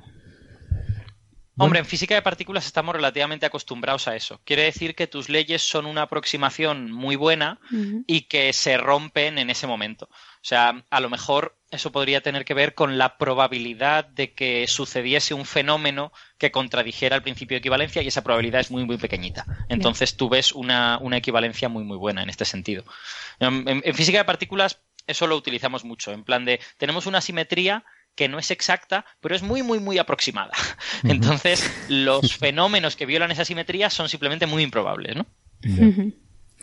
Bueno, muy bien. Pues yo creo que con esto más o menos completamos el menú. Creo que Ángel quería hacer algún comentario también sobre cuestiones de, política científica, ¿no? A lo mejor podemos terminar el programa por, no terminar siempre con una nota positiva ah, y terminarlo de bajona, siempre está bien. Por acabar de bajona, venga, está bien porque, claro, la gente nos pone para escuchar buenas noticias y eh, tampoco es cuestión de... ¿Verdad, Ángel? Bueno, no, sí. Eh, em, la investigación científica y los resultados científicos y las noticias que hemos estado tratando, pues la verdad, siempre intentamos contarlas desde el punto de vista optimista y no sé, que son buenas noticias, ¿no? La ciencia siempre intenta dar buenas noticias. Eh, y además el universo va a destruirse. Vamos a morir todos. No, no, pues, no, pero no, pero esa justamente hacia el final la demostración de que no, de que no, que, o sea, la demostración, la hemos estado diciendo que no, que eso no, no, no es así. Perdona, eh, Lo que quería, no te preocupes, no te preocupes, sí, sin problema. A, esta, a estas horas de la noche, yo espérate a ver si soy capaz de, de, de, hacer el hilo eh, argumental que quiero, que quiero contar. pero sabemos que además esta, todas estas investigaciones científicas, y esto lo hemos repetido muchas veces y yo lo digo montones de veces, eh, al final ayudan a la sociedad a, evolucionar y repercuten positivamente en la sociedad que invierte en ciencia. Sí, sí. ¿Comentario? Bueno, bueno, justamente hace la semana pasada, ¿no? Fue el 28 de noviembre, pues se volvió a publicar un, un, informe por la Fundación Cotes para la Innovación de, de la Ciencia, estoy hablando en España, donde se eh, vuelve a poner en manifiesto que la investigación, la, inversión en investigación y desarrollo sigue perdiendo mm. peso en la estructura productiva del país, en España, por sexto año consecutivo. Y la verdad que los números y las gráficas y los comentarios que se hacen son demoledores, son bárbaros. Sobre todo esta figura con la que empieza, en la que es la inversión total en I D variación 2009-2016, que todos los países, hay, salen seis países, 1, 2, 3, 4, 5 y 6. El Reino Unido, Alemania, la Unión Europea, perdón, está la Unión Europea en global, Francia, Italia y España. Bueno, todo, lo, todo va por encima, 39,3% en inversión más en el Reino Unido entre 2009 y 2016, más o menos lo mismo 37,9 en Alemania, 27,4 y medio en la Unión Europea, 13,6 Francia, 12 y medio Italia, pero España menos 9,1%. Y estos números se quedan al final, a ver dónde está, no quiero decirlo, quiero decir el número bien y no lo tengo por aquí ahora, pero si no recuerdo mal, eran del orden de 20.000 millones, ¿no? Sí, 20.000 millones de euros en la pérdida. 20.000 millones de euros lo que supone de lo que la investigación en España ha perdido desde 2009. Una pregunta, lo que también... una pregunta un poquito malintencionada. ¿Y estos números se refieren a, a datos de la financiación de la ciencia o del el dinero realmente gastado? Porque no es lo mismo la asignación presupuestaria que lo que luego se gasta. Yo creo que es el número gastado en ciencia. Vale, es que es el número interesante. Porque ya, ¿eh? sabemos, ya sabemos que en España, sobre todo en los últimos presupuestos, se están haciendo estas cosas de que te dan, dan meten una parte, no me acuerdo cuánto es exactamente, vaya a disculpar que no tenga el número en la cabeza, pero son, son unas cosas, son unos tipos de eh, inversiones que se pueden hacer que eh, las tienes que, las tienes que devolver después, ¿no? Entonces, pues no, no se pueden meter como investigación porque la gente dice, bueno, pero si esto me lo tengo que gastar, ¿cómo lo voy a devolver después? Son como una especie de financiación. Eh, como unos bonos o algo de eso. pero te lo cuelan, para te cuelan como eso está sobre todo pensado para empresas, pero te, lo cuelan como que si fuesen que se ha invertido eso en investigación. No recuerdo el número, pero sin, pero exacto, pero creo que era que solamente de eso se usó del orden del 25 o el 30%. Creo recordar, ¿eh? pero no, eh, no, me, no, no me cae mucho caso. Esa, es, esa es, la manera en que, en que el gobierno de España, y tampoco tenemos que extendernos mucho en esto porque nuestros oyentes igual no son de España y no les importa nada, eh, es la manera en que el gobierno de España ha, maquillado sus cuentas en ese sentido, ¿no? Porque ha dicho, no, no, yo sigo ofreciendo el mismo dinero para hacer investigación. Claro, pero cada vez ofreces más que te tienen que devolver y menos del que das sin que te lo tengan que devolver. Entonces, el que se tiene que devolver no se usa y se acabó. Aquí y, y también, y también hay otra cuestión que es que de las subvenciones a los proyectos de investigación eh, también cada vez es más difícil, hay más eh, dificultades y más trabas para, para gastarlo, eh, con lo cual se termina devolviendo mucho dinero. O sea, eh, Eso también, ese también, ese también es importante. Aumentan las dificultades. cosas para los que necesita. Y, y, y, lo que volvemos a decir, que muchas veces, y eso también lo sabemos, lo sabemos todos bastante bien, incluso para que un investigador pueda ir a un congreso internacional, aunque le hayan invitado, pero tiene que pasar, pagar sus cosas, o que no vaya invitado, pero va a presentar su trabajo, que es fundamental súper importante para, para la investigación para que te conozcan, para que te citen, para que se te haga, se te haga caso, para darte a conocer, para que la, para que la gente sepa de lo que otra gente, de lo que tú estás haciendo, eh, pues te lo tienes que pagar tú. Te lo pagas tú y, y después te lo devolverán. Ahora, que te lo devuelvan cuando vuelvas del viaje o dentro de dos años es otra historia. Eso sabéis que también pasa. Claro, si, si tienes que ir, estás en España y te vas a un congreso, digamos, en Francia, pues quizás no es mal, se puede hacer. Pero si te resulta que el congreso te es venirte aquí a Australia, pues quizás es un poco más complicado si te lo tienes que pagar de antemano tú solo. O sea, que te importarse el viaje, el billete, el, el, hotel, la, la, vida, de comer y lo que tengas que gastar aquí, más el registro del congreso. Y eso mismo se aplica también a estudiantes. ¿eh? Yo conozco estudiantes de doctorado que no son gente que tenga un sueldo particularmente alto, que se han tenido que ir de estancia y pagarse la estancia de su bolsillo durante tres o cuatro meses, hasta que a la administración le ha parecido correcto aprobar la solicitud o no. Hay gente a la que se la han denegado después de que ya se había gastado el dinero. Esto también ha pasado. Sí, lo, que no encuentro, y me vaya a disculpar, y lo voy a volver a decir de memoria, es si mal no recuerdo, con ese dinero se podía haber contratado al del orden de 11.000 investigadores. Casi nada. No, sí, sí, se podían haber hecho muchísimas cosas, ¿no? Pero el, tema es ese, que el tema es la, tendencia continua, ¿no? A, despreciar un poco la inversión en ciencia, ¿no? Que eso es lo que te asusta, ¿no? Cuando, en la parte positiva, la población cada vez está más concienciada, cada vez programas como este pues demuestra que la gente está interesada en ciencia y no solo eso, sino que cree que es insuficiente la inversión en ciencia. Entonces, eh, hay, hay, una, hay algo extraño. Sí, hay una inconsistencia ahí un poco, un poco, poco curiosa. Pero vamos, en mi, desde mi punto de vista, que la gente vote mejor. Es decir, elijan aquellos partidos si realmente creen que la ciencia es importante, pues que favorezcan la ciencia y ya está. De todas maneras, tenemos, también, tenemos también un déficit en eso, ¿eh? O sea, que cuando ves los programas de los partidos políticos, es verdad que, es verdad que hay partidos que, que, ignoran la ciencia de manera sistemática, ¿vale? Esto es así, y hay otros que no tanto. Pero incluso los que no la ignoran, te ponen cosas que son vaguedades y tienen la sensación de que la gente que está ahí haciendo ese programa no sabe demasiado. O pseudociencias, como nos hemos encontrado a veces, ¿no? En ciertos programas que no deberían tenerla. Lo, hemos... eh, lo, que ha dicho lo que ha dicho Alberto es completamente cierto ya lo hemos también comentado en algún, capítulo en un episodio episodio anterior.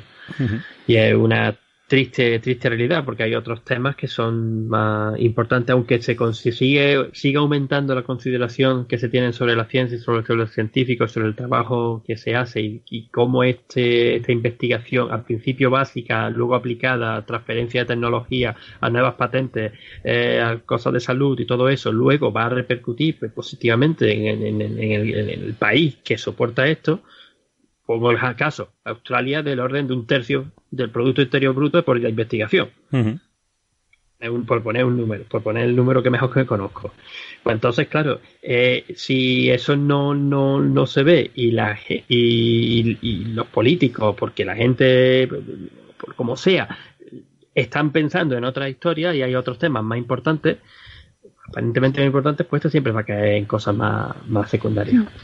Y es, y es una. Esto es simplemente bastante. No solamente problemático, sino que asusta un poco. Asusta un poco porque hay que crear nuevos métodos de, de riqueza y formas de eh, crear trabajo y la ciencia es precisamente, la inversión en ciencia es, uno de ellos. Bueno, nos remitimos a los datos, ¿no? Los países que tienen mejor nivel de vida, menor índice de desempleo, eh, mejor calidad de vida en general, son también, eh, se da esa casualidad. No es casualidad. Esa casualidad son también los que más invierten en ciencia, ¿no? Pero, bueno no, no, es, pues, importante, es importante decir que eso no es casualidad, sino causalidad. Exactamente, o sea, que no, que no invierten en ciencia porque son ricos y les sobra la pasta, sino que son ricos y les sobra la pasta porque han invertido en ciencia. Porque invierten en ciencia. Y ahí están los países que están emergiendo fuertes en estos tiempos y pues voy a aquí, a lo que tenemos al lado, India y China, que están invirtiendo una barbaridad en, en, educación y en ciencia. Exacto los dos. Y así salen con los informes PISA, por ejemplo, los de, estudiantes a distintos niveles y como están subiendo en, tecnología. Hmm. Y bueno, pues o nos ponemos las pilas o pues en fin, es una, es una pena. Y esto también lo quiero traer a, colación porque el, eh, obviamente a raíz de toda la crisis económica que hemos vivido en los últimos años, hay muchísimos científicos españoles que también se han ido al extranjero. No íbamos ¿Conoces, alguno? yo me vine a ¿Perdona? no, digo, que pregunto que si conoces alguno, eh, que ahora mismo así no. no, yo te, no, yo te digo, yo, yo me vine, yo me vine a Australia antes de que empezara la crisis económica. Y yo sigo aquí también por cuestiones profesionales y personales, tal y cual. Pero yo sé, y cada vez conozco a más gente que también se, se, iba directamente a hacer un postdoc eh, después de terminar la tesis doctoral o incluso hacer la tesis doctoral fuera de España a distintos a otros países y luego se da cuenta de que, en esos países pueden tener unas condiciones mejores para poder trabajar y tener una desarrollar su carrera científica de una forma digna y aunque tengan también que estar con cierta inestabilidad con unos cuantos años distintos países, pues al final pues bueno, pues es preferible eso que volverte luego después de tener un currículum impresionante a España y que no puedas conseguir tu trabajo en lo que te has especializado. Y en lo que, por cierto, quizá España ha invertido un montón de dinero en ti. Claro. Mm. Pero bueno, este, este es otro tema. Entonces, pues, eh, a raíz de esto, en los últimos años, se han, se han ido creando muchas asociaciones de científicos españoles en distintos países empezando por la del Reino Unido, Alemania, eh, Estados Unidos, que son la de Bélgica, son las más gordas en Australia tenemos también una. Y eh, precisamente con la idea, primero, de conocernos entre nosotros, intentar ayudar a los que vienen, a los compañeros, a otros científicos que puedan venir, pues cómo asesorar de, cómo funcionan las cosas en el país donde estamos, eh, conocernos mejor, hacer lo que llamamos networking Y, y también eh, con la idea final de que al final la unión de todos estos grupos hacen, pueden hacer un poco de fuerza a la hora de que se dé cuenta España, pues, prácticamente el gobierno, los gobiernos, los que tienen el control, el poder, los políticos, de que eh, hay, de que hay mucha gente muy inteligente, muy trabajadora, con muchos eh, muchos skills. Ay Dios, se me van las palabras muchas veces ya. Eh, muchas habilidades, muchos talentos y muchas habilidades que no pueden y que, que, que, que podrían estar desarrollando esa ciencia o ese trabajo en España, pero que están dándole sus están siendo a, otros países mucho más ricos. Y esto también está conectado con la historia de la fuga de cerebros, ¿no? De que los de que la gente más inteligente, muy inteligente, también se va fuera y al final, pues, quien le está dando la inversión es a esos, países. Entonces, lo, lo que yo quería mostrar, decir aquí con todo este rollo de las cosas internacionales es que eh, por mi relación aquí en, Australia, yo pertenezco a la SRAP, que son las siglas en inglés de los investigadores españoles en Australia Pacífico, que es la asociación equivalente que montamos aquí hace ya cuatro o cinco años, de la que soy también miembro fundador.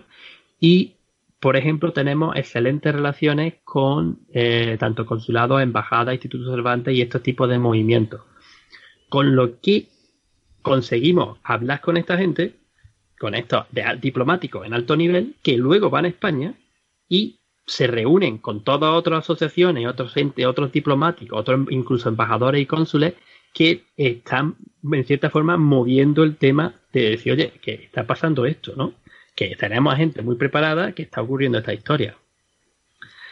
Em, lo que ocurre es que hay, gente, hay gente, no, hay, hay, hay veces que es, como tenemos estos contactos, eh, con la embajada y con los mecanismos gubernamentales, nos intentan vender como producto de España. Hmm. ¿De qué? Y eso, eso es lo que ha motivado, por ejemplo, el cabreo de eh, Amaya, a ver si no digo la cantante. Eh, Moro Martín, creo que Moro, Moro Martín, de la hmm. astrofísica. Amaya Moro Martín, que precisamente escribió un, un artículo muy, una, una, carta bastante, bastante dura a, los españoles en extranjero porque eh, se, en una revista de diplomáticos, de, de, diplomacia internacional, se escribió un artículo sobre la labor de estas agrupaciones, de estas entidades de investigadores científicos españoles en el extranjero, por intentando mover esto.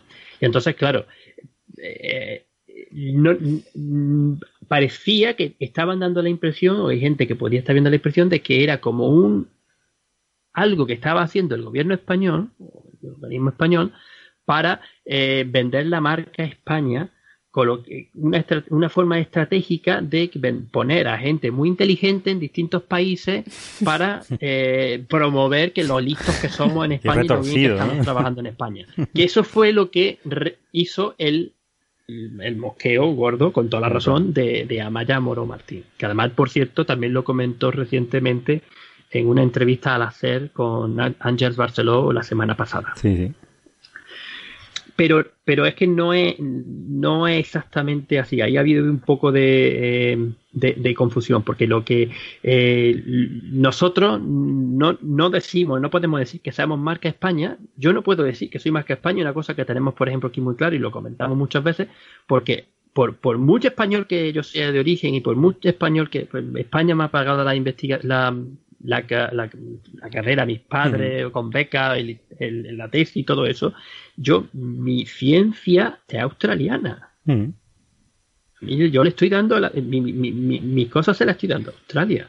Yo puedo ser todo lo español que quieras, pero yo no puedo ser marca España porque a mí España no me paga. Yo no estoy haciendo la labor en España. Pero lo que, lo que queremos dejar claro es eso, que a pesar de por nuestro querido, por nuestro fin, lo que tira la tierra, estamos haciendo, poniendo nuestro granito de arena en intentar, por lo menos, a estos niveles más de, de, de, diplomáticos, embajadores y tal igual, que se sepa del tema. Y vamos en camino. De hecho, ya hemos montado una, una especie de federación, ¿no? una acumulación de unas 12 asociaciones internacionales que además conseguimos eh, cierta financiación desde España para eventos que organizamos en, nuestro, en nuestros países.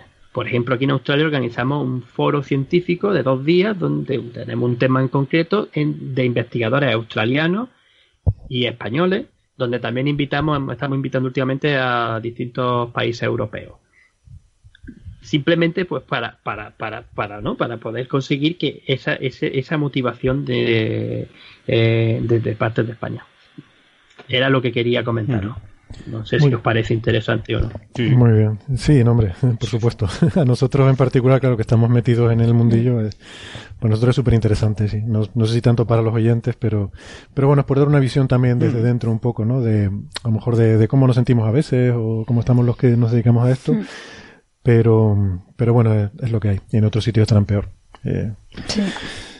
Es lo que tiene. Eh, en fin, por otra parte es un trabajo muy bonito y... No, y la gente lo valora. sí, está valorado y, y, eso, es, eso es bonito. Nosotros por lo menos así lo sentimos. No, no, si precisamente nos dedicamos a esto porque es un trabajo muy bonito a pesar de todas las cosas que contamos de vez en cuando, ¿no? Sí, sí.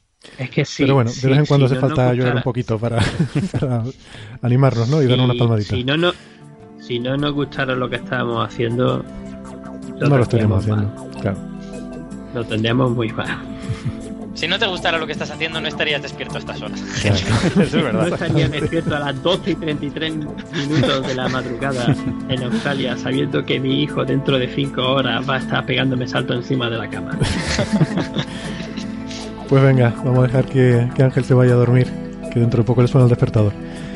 Oye, pues genial. Muchas gracias, Marian, Carlos, Ángel, Alberto. Eh, un honor, como siempre, haberles tenido. Nos vemos la semana que viene con más noticias interesantes del mundo de la ciencia. Gracias, amigos. Hasta luego. hasta luego. Hasta luego. Un abrazo.